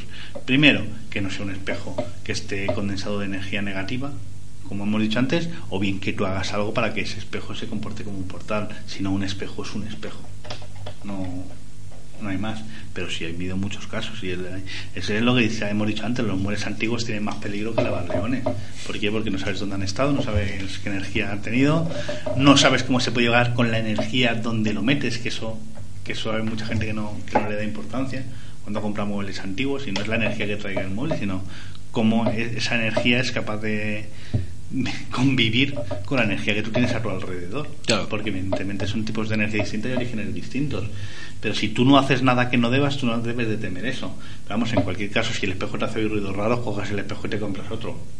Esto es sencillo y rápido. Quiero decir, es, eh, no merece el, riesgo que tiene el espejo no merece nunca la pena para, para realmente pasarlo mal. De todas formas, pues eso, la solución mejor es irte al Ikea y lo compras directamente nuevo y así pues te ahorras que esté cargado de malas energías. Pero, pero bueno, sí ha habido varios casos. Yo ya te digo, esta persona además que eso, la veías y la veías borrosa. Y realmente yo la veía, me veía a mí bien y ella la veía borrosa. Y, decía, ¿Y las- ¿Eso qué explicación tiene? ¿Y las eh, manifestaciones más frecuentes en los espejos qué pueden ser? A ver, la manifestación más frecuente depende de lo que cada uno diga. Eh, a mí me cuesta pensar que el diablo está pendiente de ver qué espejos tienen un portal abierto para reflejarse. Pero vuelves todo a lo mismo, quiero decir, eh, tienes que valorar quién está mirando a ese espejo para saber si lo que está, si lo que dicen que ve es cierto o no es cierto. Eh, quiero decir, si a ti te viene una abuelita católica y te dice que ha visto en el espejo al demonio y te dice, no, es que era rojo con rabo y tenía dos cuernos, y dices tú, pues me lo pone usted difícil, señora, porque vamos, según la traducción, la tradición demoníaca no he conocido ninguna así, pero vamos. Pero lo normal es ver espíritus de cualquier tipo. Muchos de ellos burlones, que los espíritus burlones son los que los que se sitúan más cerca de los portales en general, tanto de Los más juguetones que se le claro. dicen, ¿no? Pero no solo en espejo, en, en portales como espejo, sino en Ouija, en, No, en cualquier espiritismo. parte están. Los burlones son los que están ahí como un poquito al, al acecho. Que son realmente los que te hacen pasar malas experiencias. Sí, porque para ellos es un juego. Eh, Por mucho miedo que te dé, para un espíritu burlón, el establecer contacto contigo es un juego. Y él decide cuándo empieza el juego y él decide cuándo acaba. Y se cansa muy lentamente, la verdad. Como por ejemplo el famoso caso del baúl del mon- del monje. Por ejemplo. Por ejemplo. Un- Uno de los, de los muchos casos. A ver, los, los espíritus burlones, sobre todo en Ouija, se proyectan mucho. Mucho, mucho, mucho, mucho. Pero en espejo también lo tienen muy fácil, porque en espejo realmente no tienen que atravesar el, la frontera. Basta con simplemente se pueden hacer. eh, se pueden hacer ver. O sea, tú estás mirándote en el espejo y ves cualquier tipo de. ves la cara de lo que tú consideras un demonio y el susto que te das, pues es plausible. Más que nada porque lo siguiente que te esperas es que te salte encima. ¿Vale? Y te puedes saltar. Eh, Fácilmente- tampoco- fácilmente te puedes saltar. Depende de la energía del espejo, no es tan. Quiero decir, te vuelvo a decir, si coges un espejo, el espejo de Charles Manson, seguro que sí. Pero si coges un espejo. A ver, ya, ya el hecho de que el espíritu pueda hacerse ver, ya significa que la cantidad de energía que hay es, Muy condensada. ¿no? es muy condensada. Pero bueno, tanto como para que el espíritu vaya a saltar encima tuyo, me puedo creer más que el espíritu salga salga del espejo y empieces Eh, a hay, cosas hay muy en tu casa. hay ocasiones que es provocado por la misma persona A ver, tu negatividad puede condicionar mucho tu forma de vida y tu forma de. y la, y la energía que despides. Tanto como solamente condicionante, uf, me cuesta creerlo, pero vamos, evidentemente, si tú haces cualquier tipo de cosa que no debes y encima tu energía es negativa al 100%, evidentemente, pues lo que vas a Lo traer puedes no provocar. claro, no pero si provocas estaremos hablando ya de un poltergeist Es que cualquier cosa realmente que con la que tú puedas interactuar, ¿vale? Eh, fuera de un medio, ya es un poltergeist. Quiere decir, en el momento que algo atraviesa un espejo o te entra a través de una ouija y pueda interactuar contigo, en sí mismo ya es un poltergeist. claro pues son fenómenos producidos por la mente humana Claro. y, y se, y se considera como un poltergeist ya Aparte que, que siempre te... eh, es el- el- el- este tipo de fenómenos el problema que tienen es que como aprovechan tu energía, saben muy bien el momento en el que están y en el momento en el que más daño te pueden hacer. ¿Vale? 91-705-8836 91-705-8836 Podéis entrar en directo ya con lo queráis y si queréis contar alguna experiencia que hayáis tenido con, un- con algún espejo en casa o de algún familiar, amigo o, o algún rumor que os haya que os haya pasado o habéis escuchado, por favor, llámanos y, y enseguida pues, podéis entrar en directo a contarnos.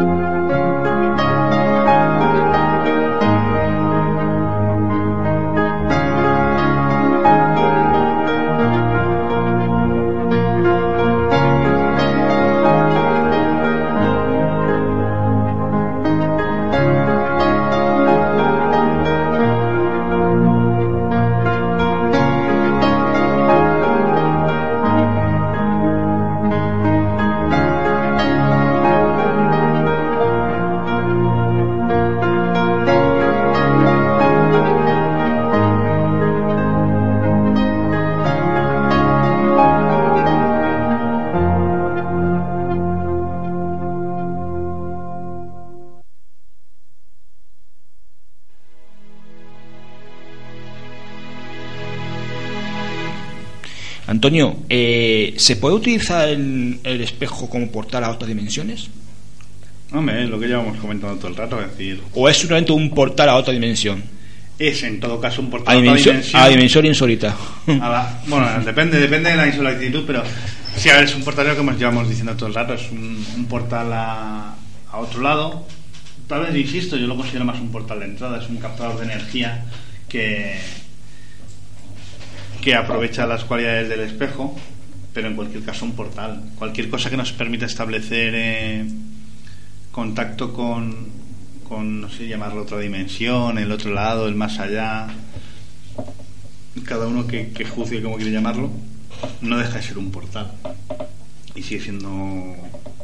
Bueno, cualquier portal es peligroso, dejémoslo ahí. Lo que pasa es que con el espejo.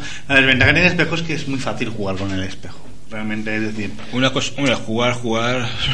Sí, puedes jugar. El susto te lo llevas. Yo te vuelvo a decir que tú te pones a las 3 de la mañana con dos velitas mm, potentes frente al espejo y puedes pasar un mal rato.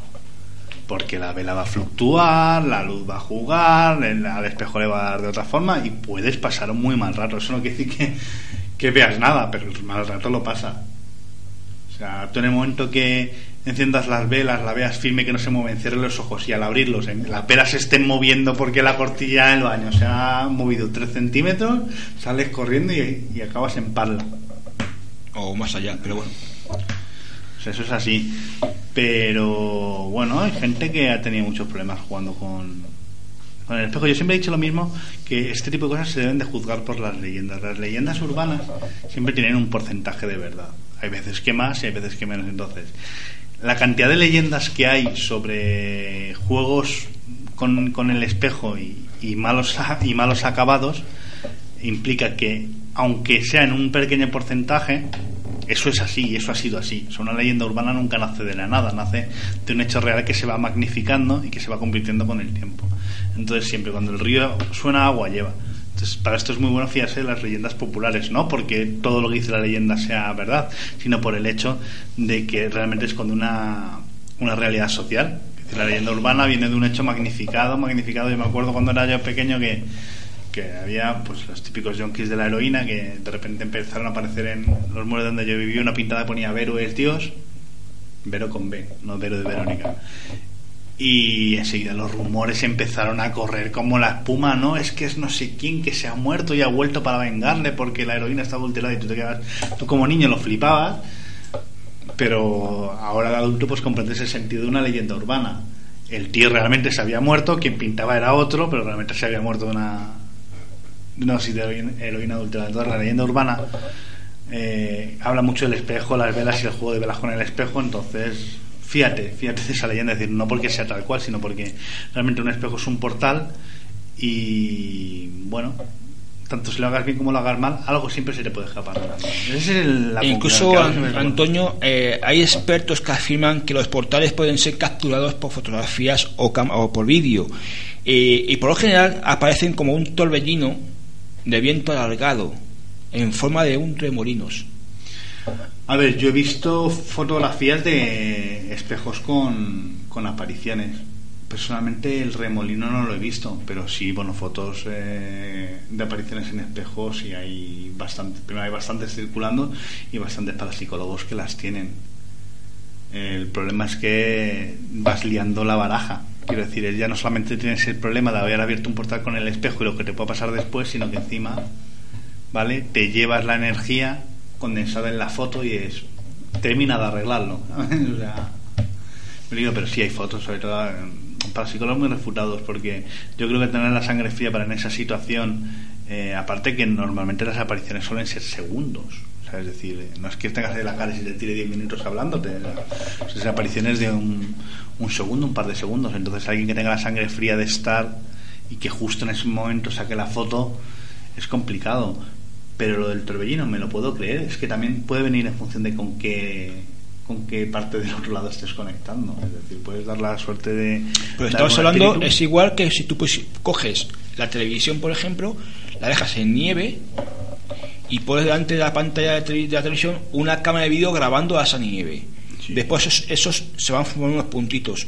Pero antes de esos puntitos dicen algunos expertos que se ve como una especie de túnel, de remolino. O sea, muy parecido al espejo. No sé, tendría que probarlo, no lo he probado nunca. Yo probé una vez, Eh, yo probé una vez eh, lo del vídeo y es cierto que después cuando vas a ver el vídeo se ve unos puntitos que van formando un rostro. Pues es el, el juego, el juego de visión más antiguo del ser humano. Sí, antiguo, pero funciona. Sí, pero no dejas un efecto óptico de tu visión. Quiero decir, a ver, eh, si tú me pones una espiral girando y me tiro 10 minutos mirándola, cuando tú me quites la espiral, te estaré otros 10 minutos a gilipollas. Es que yo, no veo que, yo no creo que sea un efecto óptico de mi visión. Yo Es creo que es lo es. Es que no es lo que creas tú, es que realmente lo es. Porque tu visión se adapta, yo creo que se adapta a una yo visión. creo lo que recoge la cámara de vídeo, no lo que tu ojo lo ve. A ver, que es un efecto de visión. Que no hay más tu tía. Otra cosa es que tú me digas que tú tienes una televisión desintonizada, la has dejado un día entero en tu casa y de repente te has puesto la grabación y has visto una cara y te podría decir, pues puede ser. Quiero decir, desde hace 40 años no se trabajaba con grabadoras digitales, se, graba- se trabajaba con grabadoras analógicas precisamente por eso, porque sabes que las energías pueden plasmarse en el ruido blanco de esa grabadora analógica. Entonces, si tú me dices, mira, he visto algo, sí. Ahora, si tú me dices, es que si yo veo, es que si tú miras una imagen fijamente durante mucho tiempo, tus ojos se acostumbran a esa imagen y cuando dejas de mirarla te juega muy malas pasadas. Y juegos ópticos de estos en internet, en Facebook tienes para aburrir. Pero eso es una mala jugada de tu de tu imaginación. Es como el juego cuando eras pequeño de repite muchas veces leche, leche, leche, leche, leche, leche, leche. ¿Qué come la vaca? Pues es igual. Es decir, es que eres tontito, no. Es que tu mente está repitiendo una serie de veces las cosas y cuando tienes que reaccionar tienes un impasse de tiempo para reaccionar y lo primero que te sale es leche. ¿Por qué? Porque lo oye que lo has dicho 100 veces. Esto es igual, pero no hay que confundir unas cosas con la otra.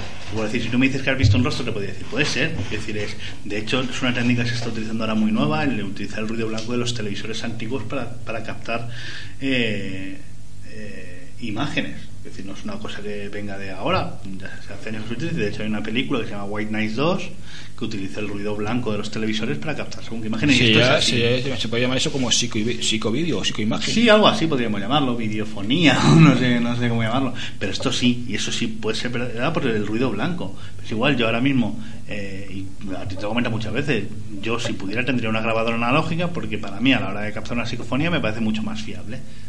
Porque no tengo ninguna interferencia. Es el ruido blanco sobre la frecuencia que Eso, eso lo vamos a hacer así en investigación. Es- y eso de es grabar algo con verdad. una grabadora analógica. Pero, pero no confundamos nunca los juegos de los juegos de ojos y los, eh, Los cómo, cómo, cómo reacciona tu, tu cerebro a, a lo que es o lo que no es. No, eh, no creo aparte que en- no hablamos de lo mismo. O sea, en un espejo hablamos de un reflector de luz, un reflector de luz que es capaz de acumular energía. Un televisor no es capaz de acumular energía a no ser de que sea antiguo y gaste mucho. No, en no, conclusión, no. Antonio, se cree que esto, esto sucede, es decir, los fantasmas, espejos, portales al más allá, sucede porque la capa astral más cercana al plano físico está lleno de seres astrales inferiores, Joder, energéticos, suena, ¿eh? dicho así. Vamos, que sí que hay energías. pero son conocidos comúnmente, comúnmente se conoce como bajo astral. Sí, pero a ver, es que energía lo hay en todos los lados. Tú estás rodeado de energía, yo estoy rodeado de energía. El- lo que te permite el espejo es precisamente eso, comunicarte con una energía que no debes de comunicarte, con la del bajo astral. Por eso es, es, es, es tan mal utilizarlo. Pero vamos, quédate que eh, con la propia energía que despedimos cada uno de nosotros ya te pueden suceder cosas malísimas, pues tú imagínate si encima das con una energía que no debes. Para salir corriendo.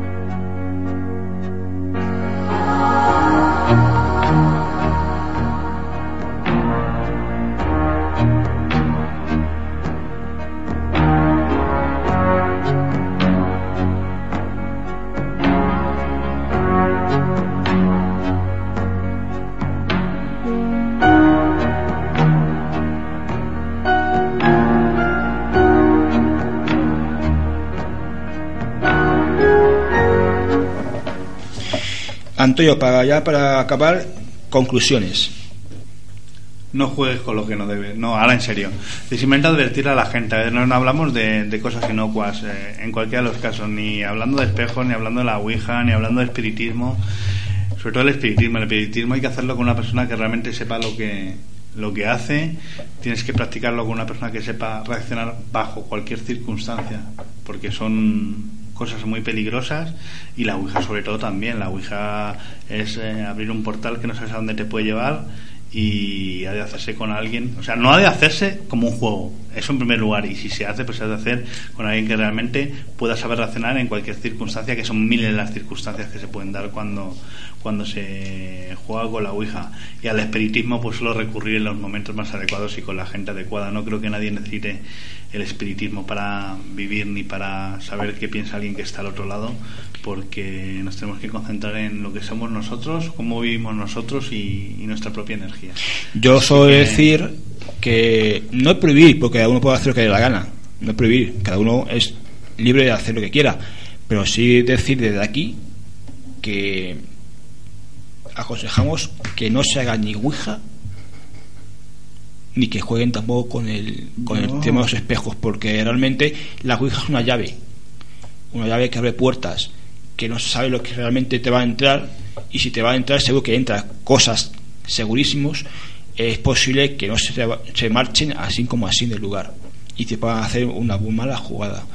Eh, conozco casos, como he dicho antes, de personas que han, acabado en psiquiátricos y otras personas también que conozco casos que, he investigado que están en cementerios. O sea, no es ninguna tontería. Eh, por favor, no jugar con ese tipo de juegos porque no son, no es un juego ni es la, o- no, nos parece el juego de la oca, pero no lo ves. Y, el tema de los espejos, pues lo mismo. Cuidadito, porque hay gente que utilizan para investigaciones los espejos y están metiendo la pata. Sí, pero sobre todo decirle, sobre todo a la gente más joven, a los chavalillos de 14, 15, 16 años, que son los que más se, se disponen a jugar con este tipo de cosas, que si han tenido alguna experiencia y ve que la experiencia les ha escapado de las manos, que esto, esto sucede, pues que no tengan miedo en contarlo y en buscar ayuda en quien la tienen que buscar. Efectivamente. Porque todo tiene solución hasta que llega a su último extremo. Entonces, si has hecho una sesión de Ouija mal hecha y de repente ves que te están sucediendo cosas que no eres capaz de controlar, pide ayuda porque hay gente que te puede ayudar, que te puede limpiar el aura, que puede limpiar el lugar donde has hecho, es decir, que puede ayudarte.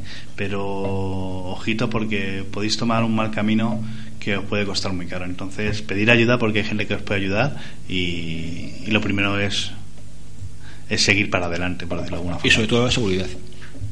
Eh, ahora amigos, seguimos, pero ya entramos con nuestras leyendas.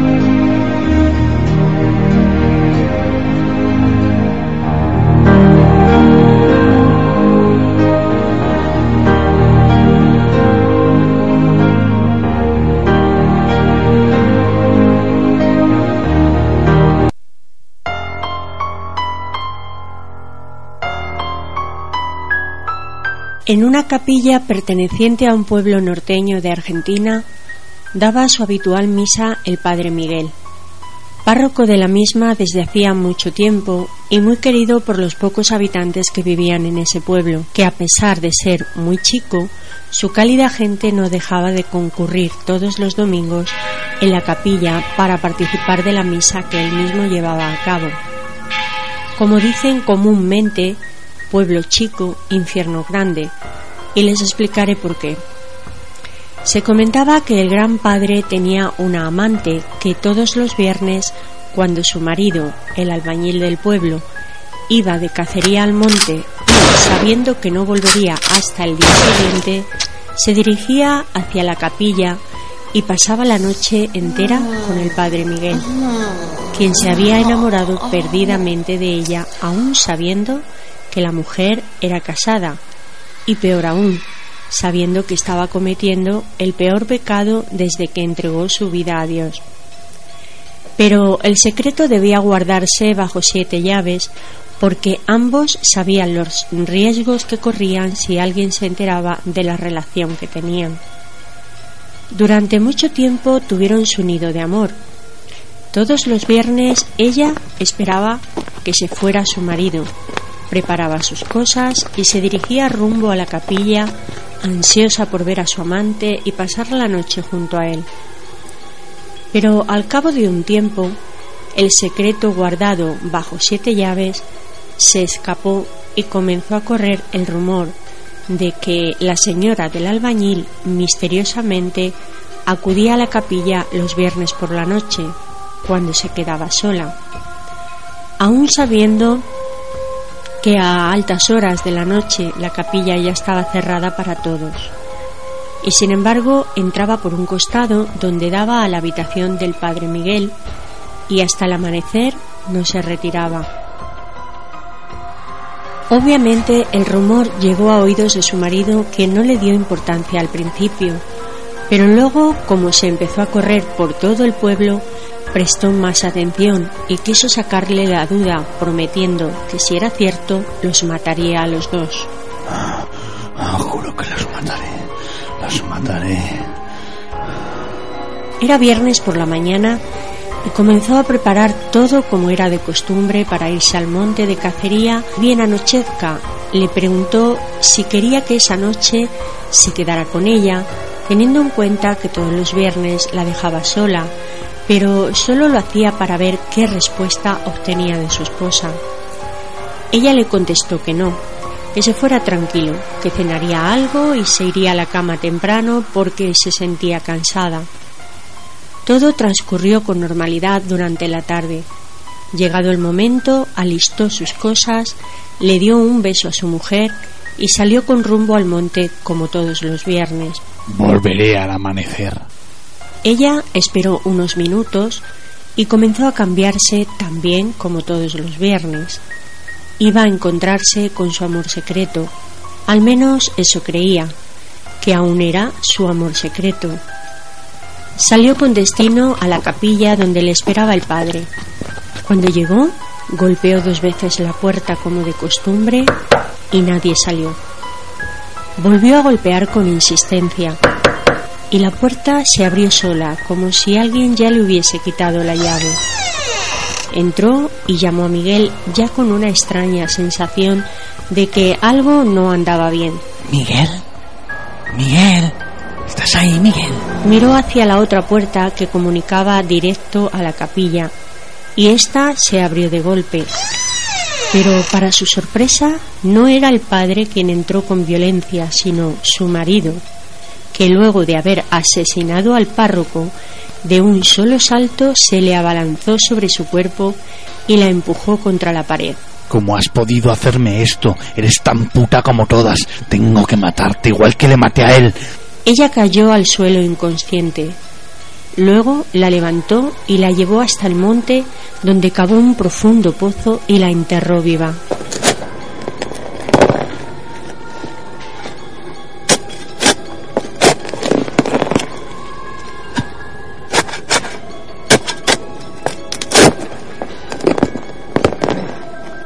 No murió de golpe que se dio en la cabeza, sino asfixiada, cuando la enterró para que sufra más por lo que había hecho.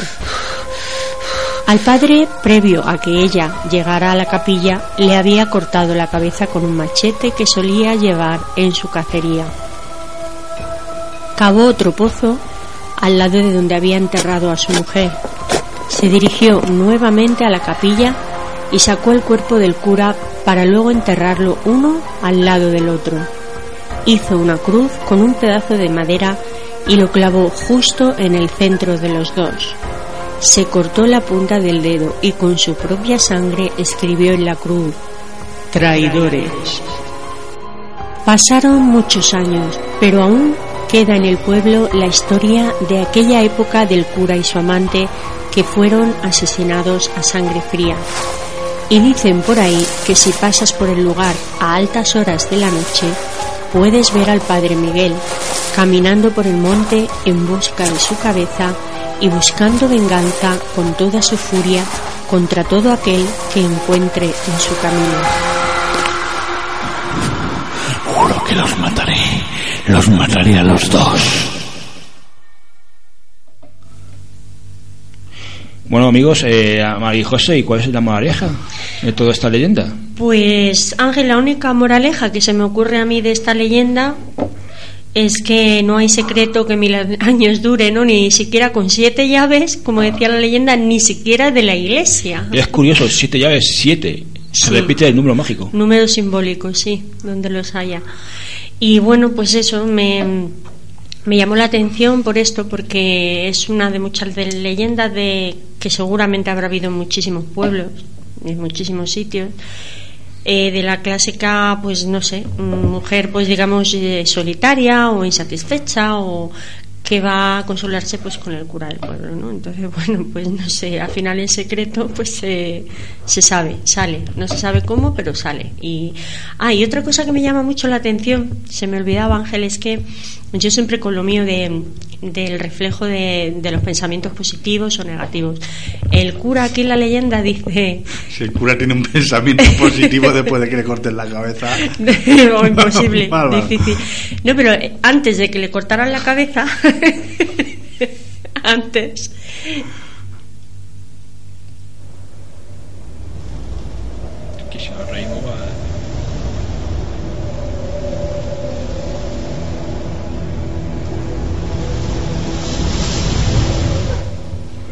Bueno, antes de que le cortara la cabeza, evidentemente, pues eh, este cura ya, él, a sí mismo se decía que, que estaba pecando, ¿no? Que estaba haciendo algo, él se había dedicado a Dios y entonces tenía que recibir un castigo por esto. Él se lo estaba se lo estaba atrayendo, porque además lo dice la leyenda, ¿no? Estoy pecando contra Dios y no soy digno de tal.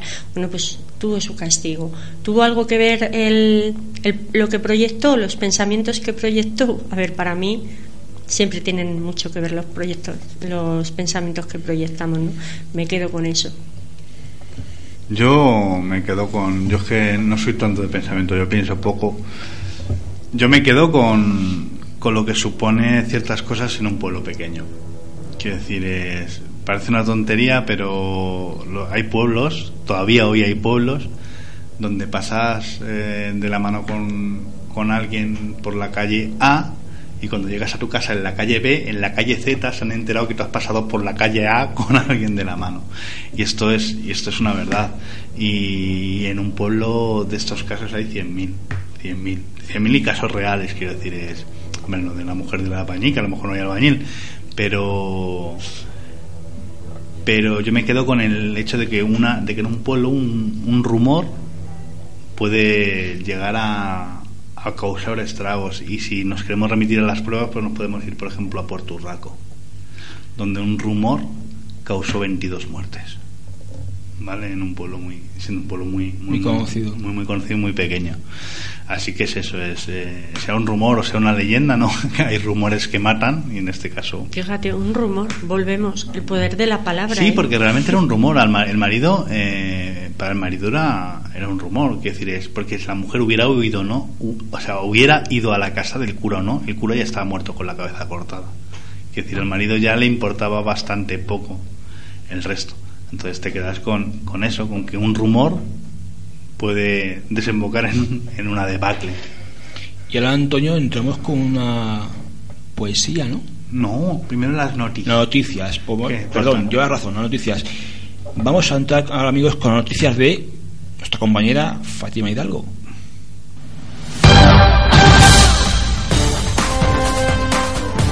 Antes de morir, científico hace confesiones sobre extraterrestres. Desde su lecho de muerte, el científico Boyd Buzzman manifestó en un vídeo que trabajó en la base ultra secreta llamada Area 51 en Nevada, Estados Unidos, donde supuestamente se estudiarían naves y cuerpos de alienígenas capturados. En la extensa grabación poco antes de morir en agosto, el hombre cuenta cómo fue su experiencia allí y muestra un material fotográfico de aliens que afirma que fueron tomadas con cámaras desechables en instalaciones militares. Si bien esto suena bastante a ciencia ficción, no son pocos los que creen que el mencionado sitio de verdad existe. Al menos así lo creía Busman, el cual aseguraba haber visitado esa misteriosa zona. En el vídeo, grabado el 7 de agosto de este año, asegura que en el Área 51 existe una nave extraterrestre y que está siendo analizada por los expertos que trabajan allí de forma secreta. La confesión está salpicada por supuestas imágenes de cuerpos de extraterrestres y afirma que hay dos grupos de aliens capturados. Una especie, asegura en la grabación, tiene dedos largos, los pies palmeados y provienen, dice, de un planeta conocido como Quintumina. Sucesos extraños en un centro de salud de Córdoba capital. El Centro de Salud Carlos Castilla del Pino, construido sobre el solar de la antigua residencia noreña e inaugurado en verano de 2013, es hoy una instalación sanitaria a la que se le tiene miedo. En torno a una decena de sus empleados aseguran haber presenciado algún fenómeno extraño, de esos que se llaman paranormales. Coinciden en la misma niña y anciana fantasmas que deambulan por los pasillos y hasta sollozan en busca de ayuda. Este es el parte del resultado de una primera investigación realizada por un equipo compuesto por José Luis Hermida, catedrático y experto en parapsicología, Francisco Gallardo, psicólogo, y José Ortiz, experto en la materia. Hermida y Ortiz han seguido casos paranormales desde hace cuatro décadas y afirman que nunca han abordado uno de este calado en Córdoba. David, técnico de mantenimiento del Castilla del Pino, es uno de los trabajadores que dan a conocer la experiencia vivida al equipo de investigadores.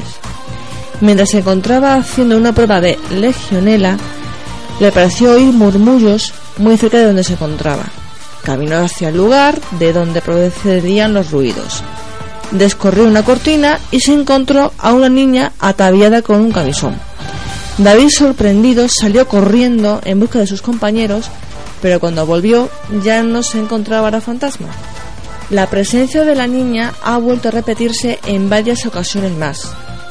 Todos los que dicen haberla visto la describen del mismo modo y coincide en que cuando se acercan les grita ¡Sácame de aquí! A tenor de los testimonios recabados, el personal dice haber visto una anciana que espera su turno en una consulta cuando ya ha concluido la jornada en el centro de salud. Quienes aseguran haberla encontrado en el antiguo hospital apuntan que desaparece cuando tratan de acercarse. ¿Qué credibilidad tienen en estos testimonios? Gallardo contesta que toda la del mundo. Alude a la coincidencia de experiencias que dicen haber vivido y recuerda las palabras de una de las empleadas que han prestado su testimonio. Vi eso y a mí no me lo puede decir nadie lo contrario. Me da igual que me digan que estoy tonta. Se dijo ante el psicólogo y profesor en Sevilla. Magnate de la tecnología advierte que con la inteligencia artificial estamos invocando al demonio. Elon Musk, de 43 años, es un físico sudafricano conocido por ser el cofundador de PayPal, SpaceX y Tesla Motors. Pero aparte de ser una mente maravillosa, también lleva tiempo advirtiendo de los peligros que conlleva la investigación de la inteligencia artificial. El pasado junio, Musk dijo a los medios de comunicación que el escenario de la película Terminator podría ser toda una realidad. Ha habido películas sobre esto. Ya sabes, como Terminator, dijo Musk.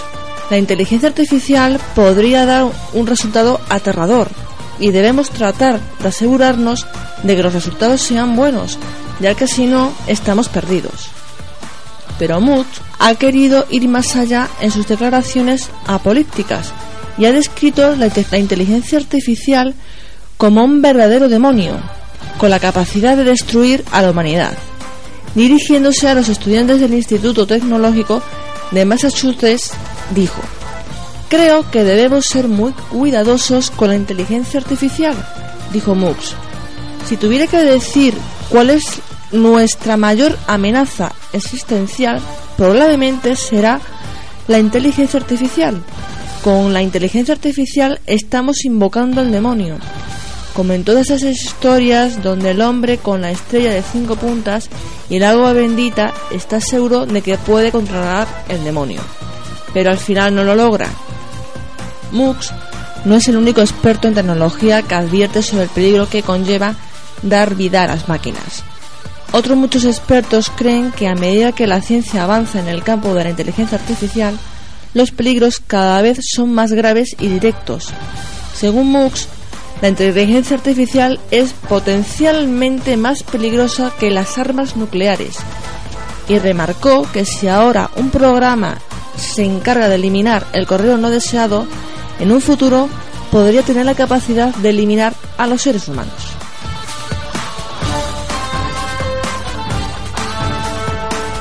Keanu Reeves dice haber tenido un encuentro con un fantasma.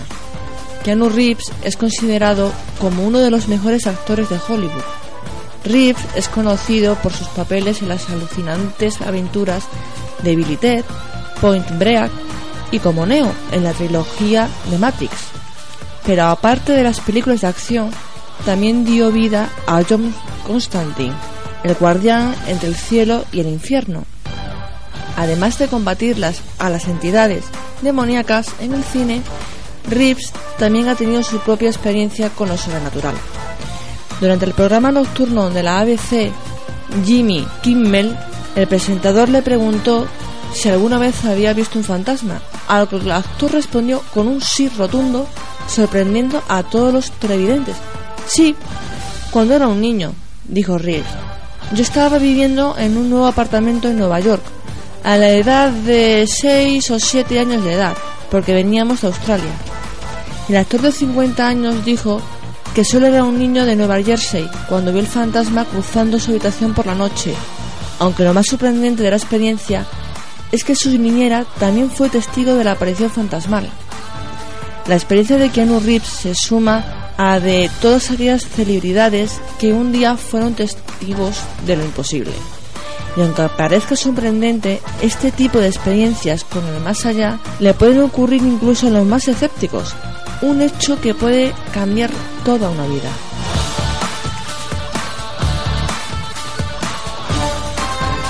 Y hasta aquí las noticias de esta semana. La semana que viene, más aquí en Dimensión Insólita.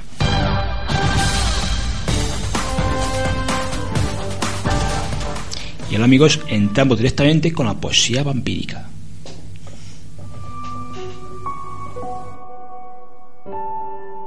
Poesía de amor a un vampiro.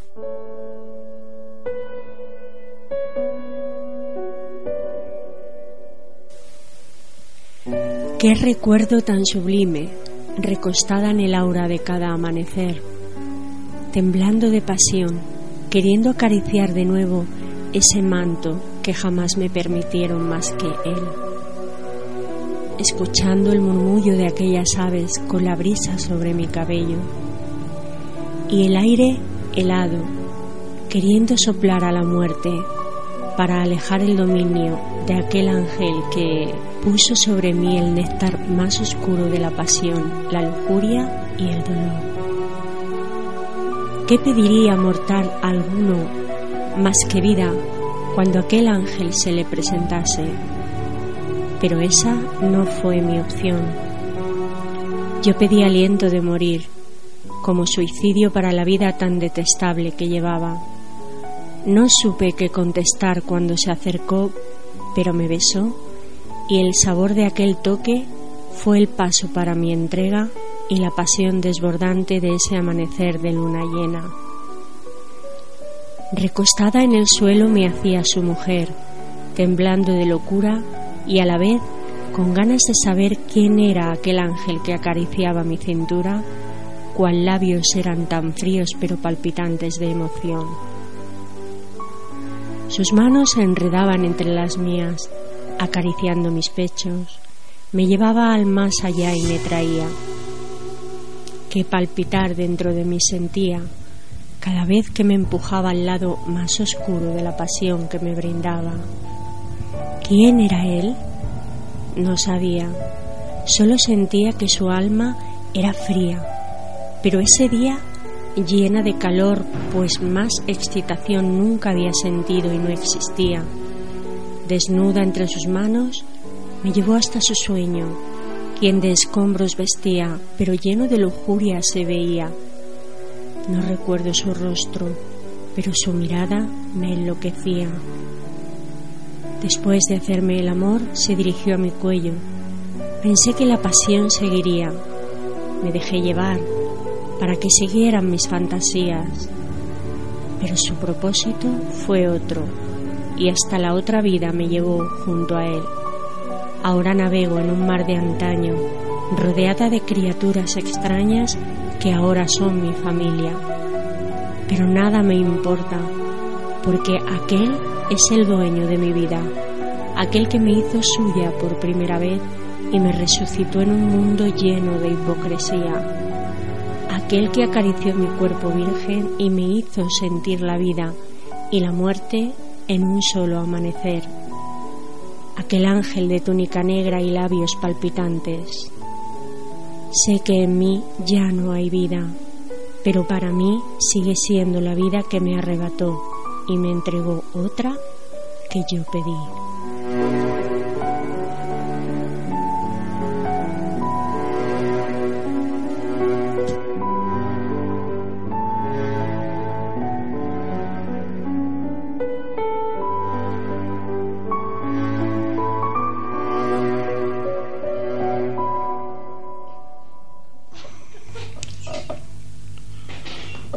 Amigos, aquí hasta aquí por hoy Dimensión Insólita eh, acabamos. El fin de semana está aquí encima. Nosotros nos vamos hasta el siguiente viernes que viene, que por cierto os esperamos a todos ahí, al otro lado de las ondas, estas ondas mágicas del misterio.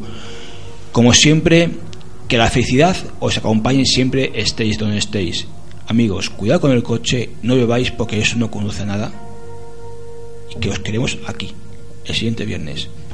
Feliz fin de semana.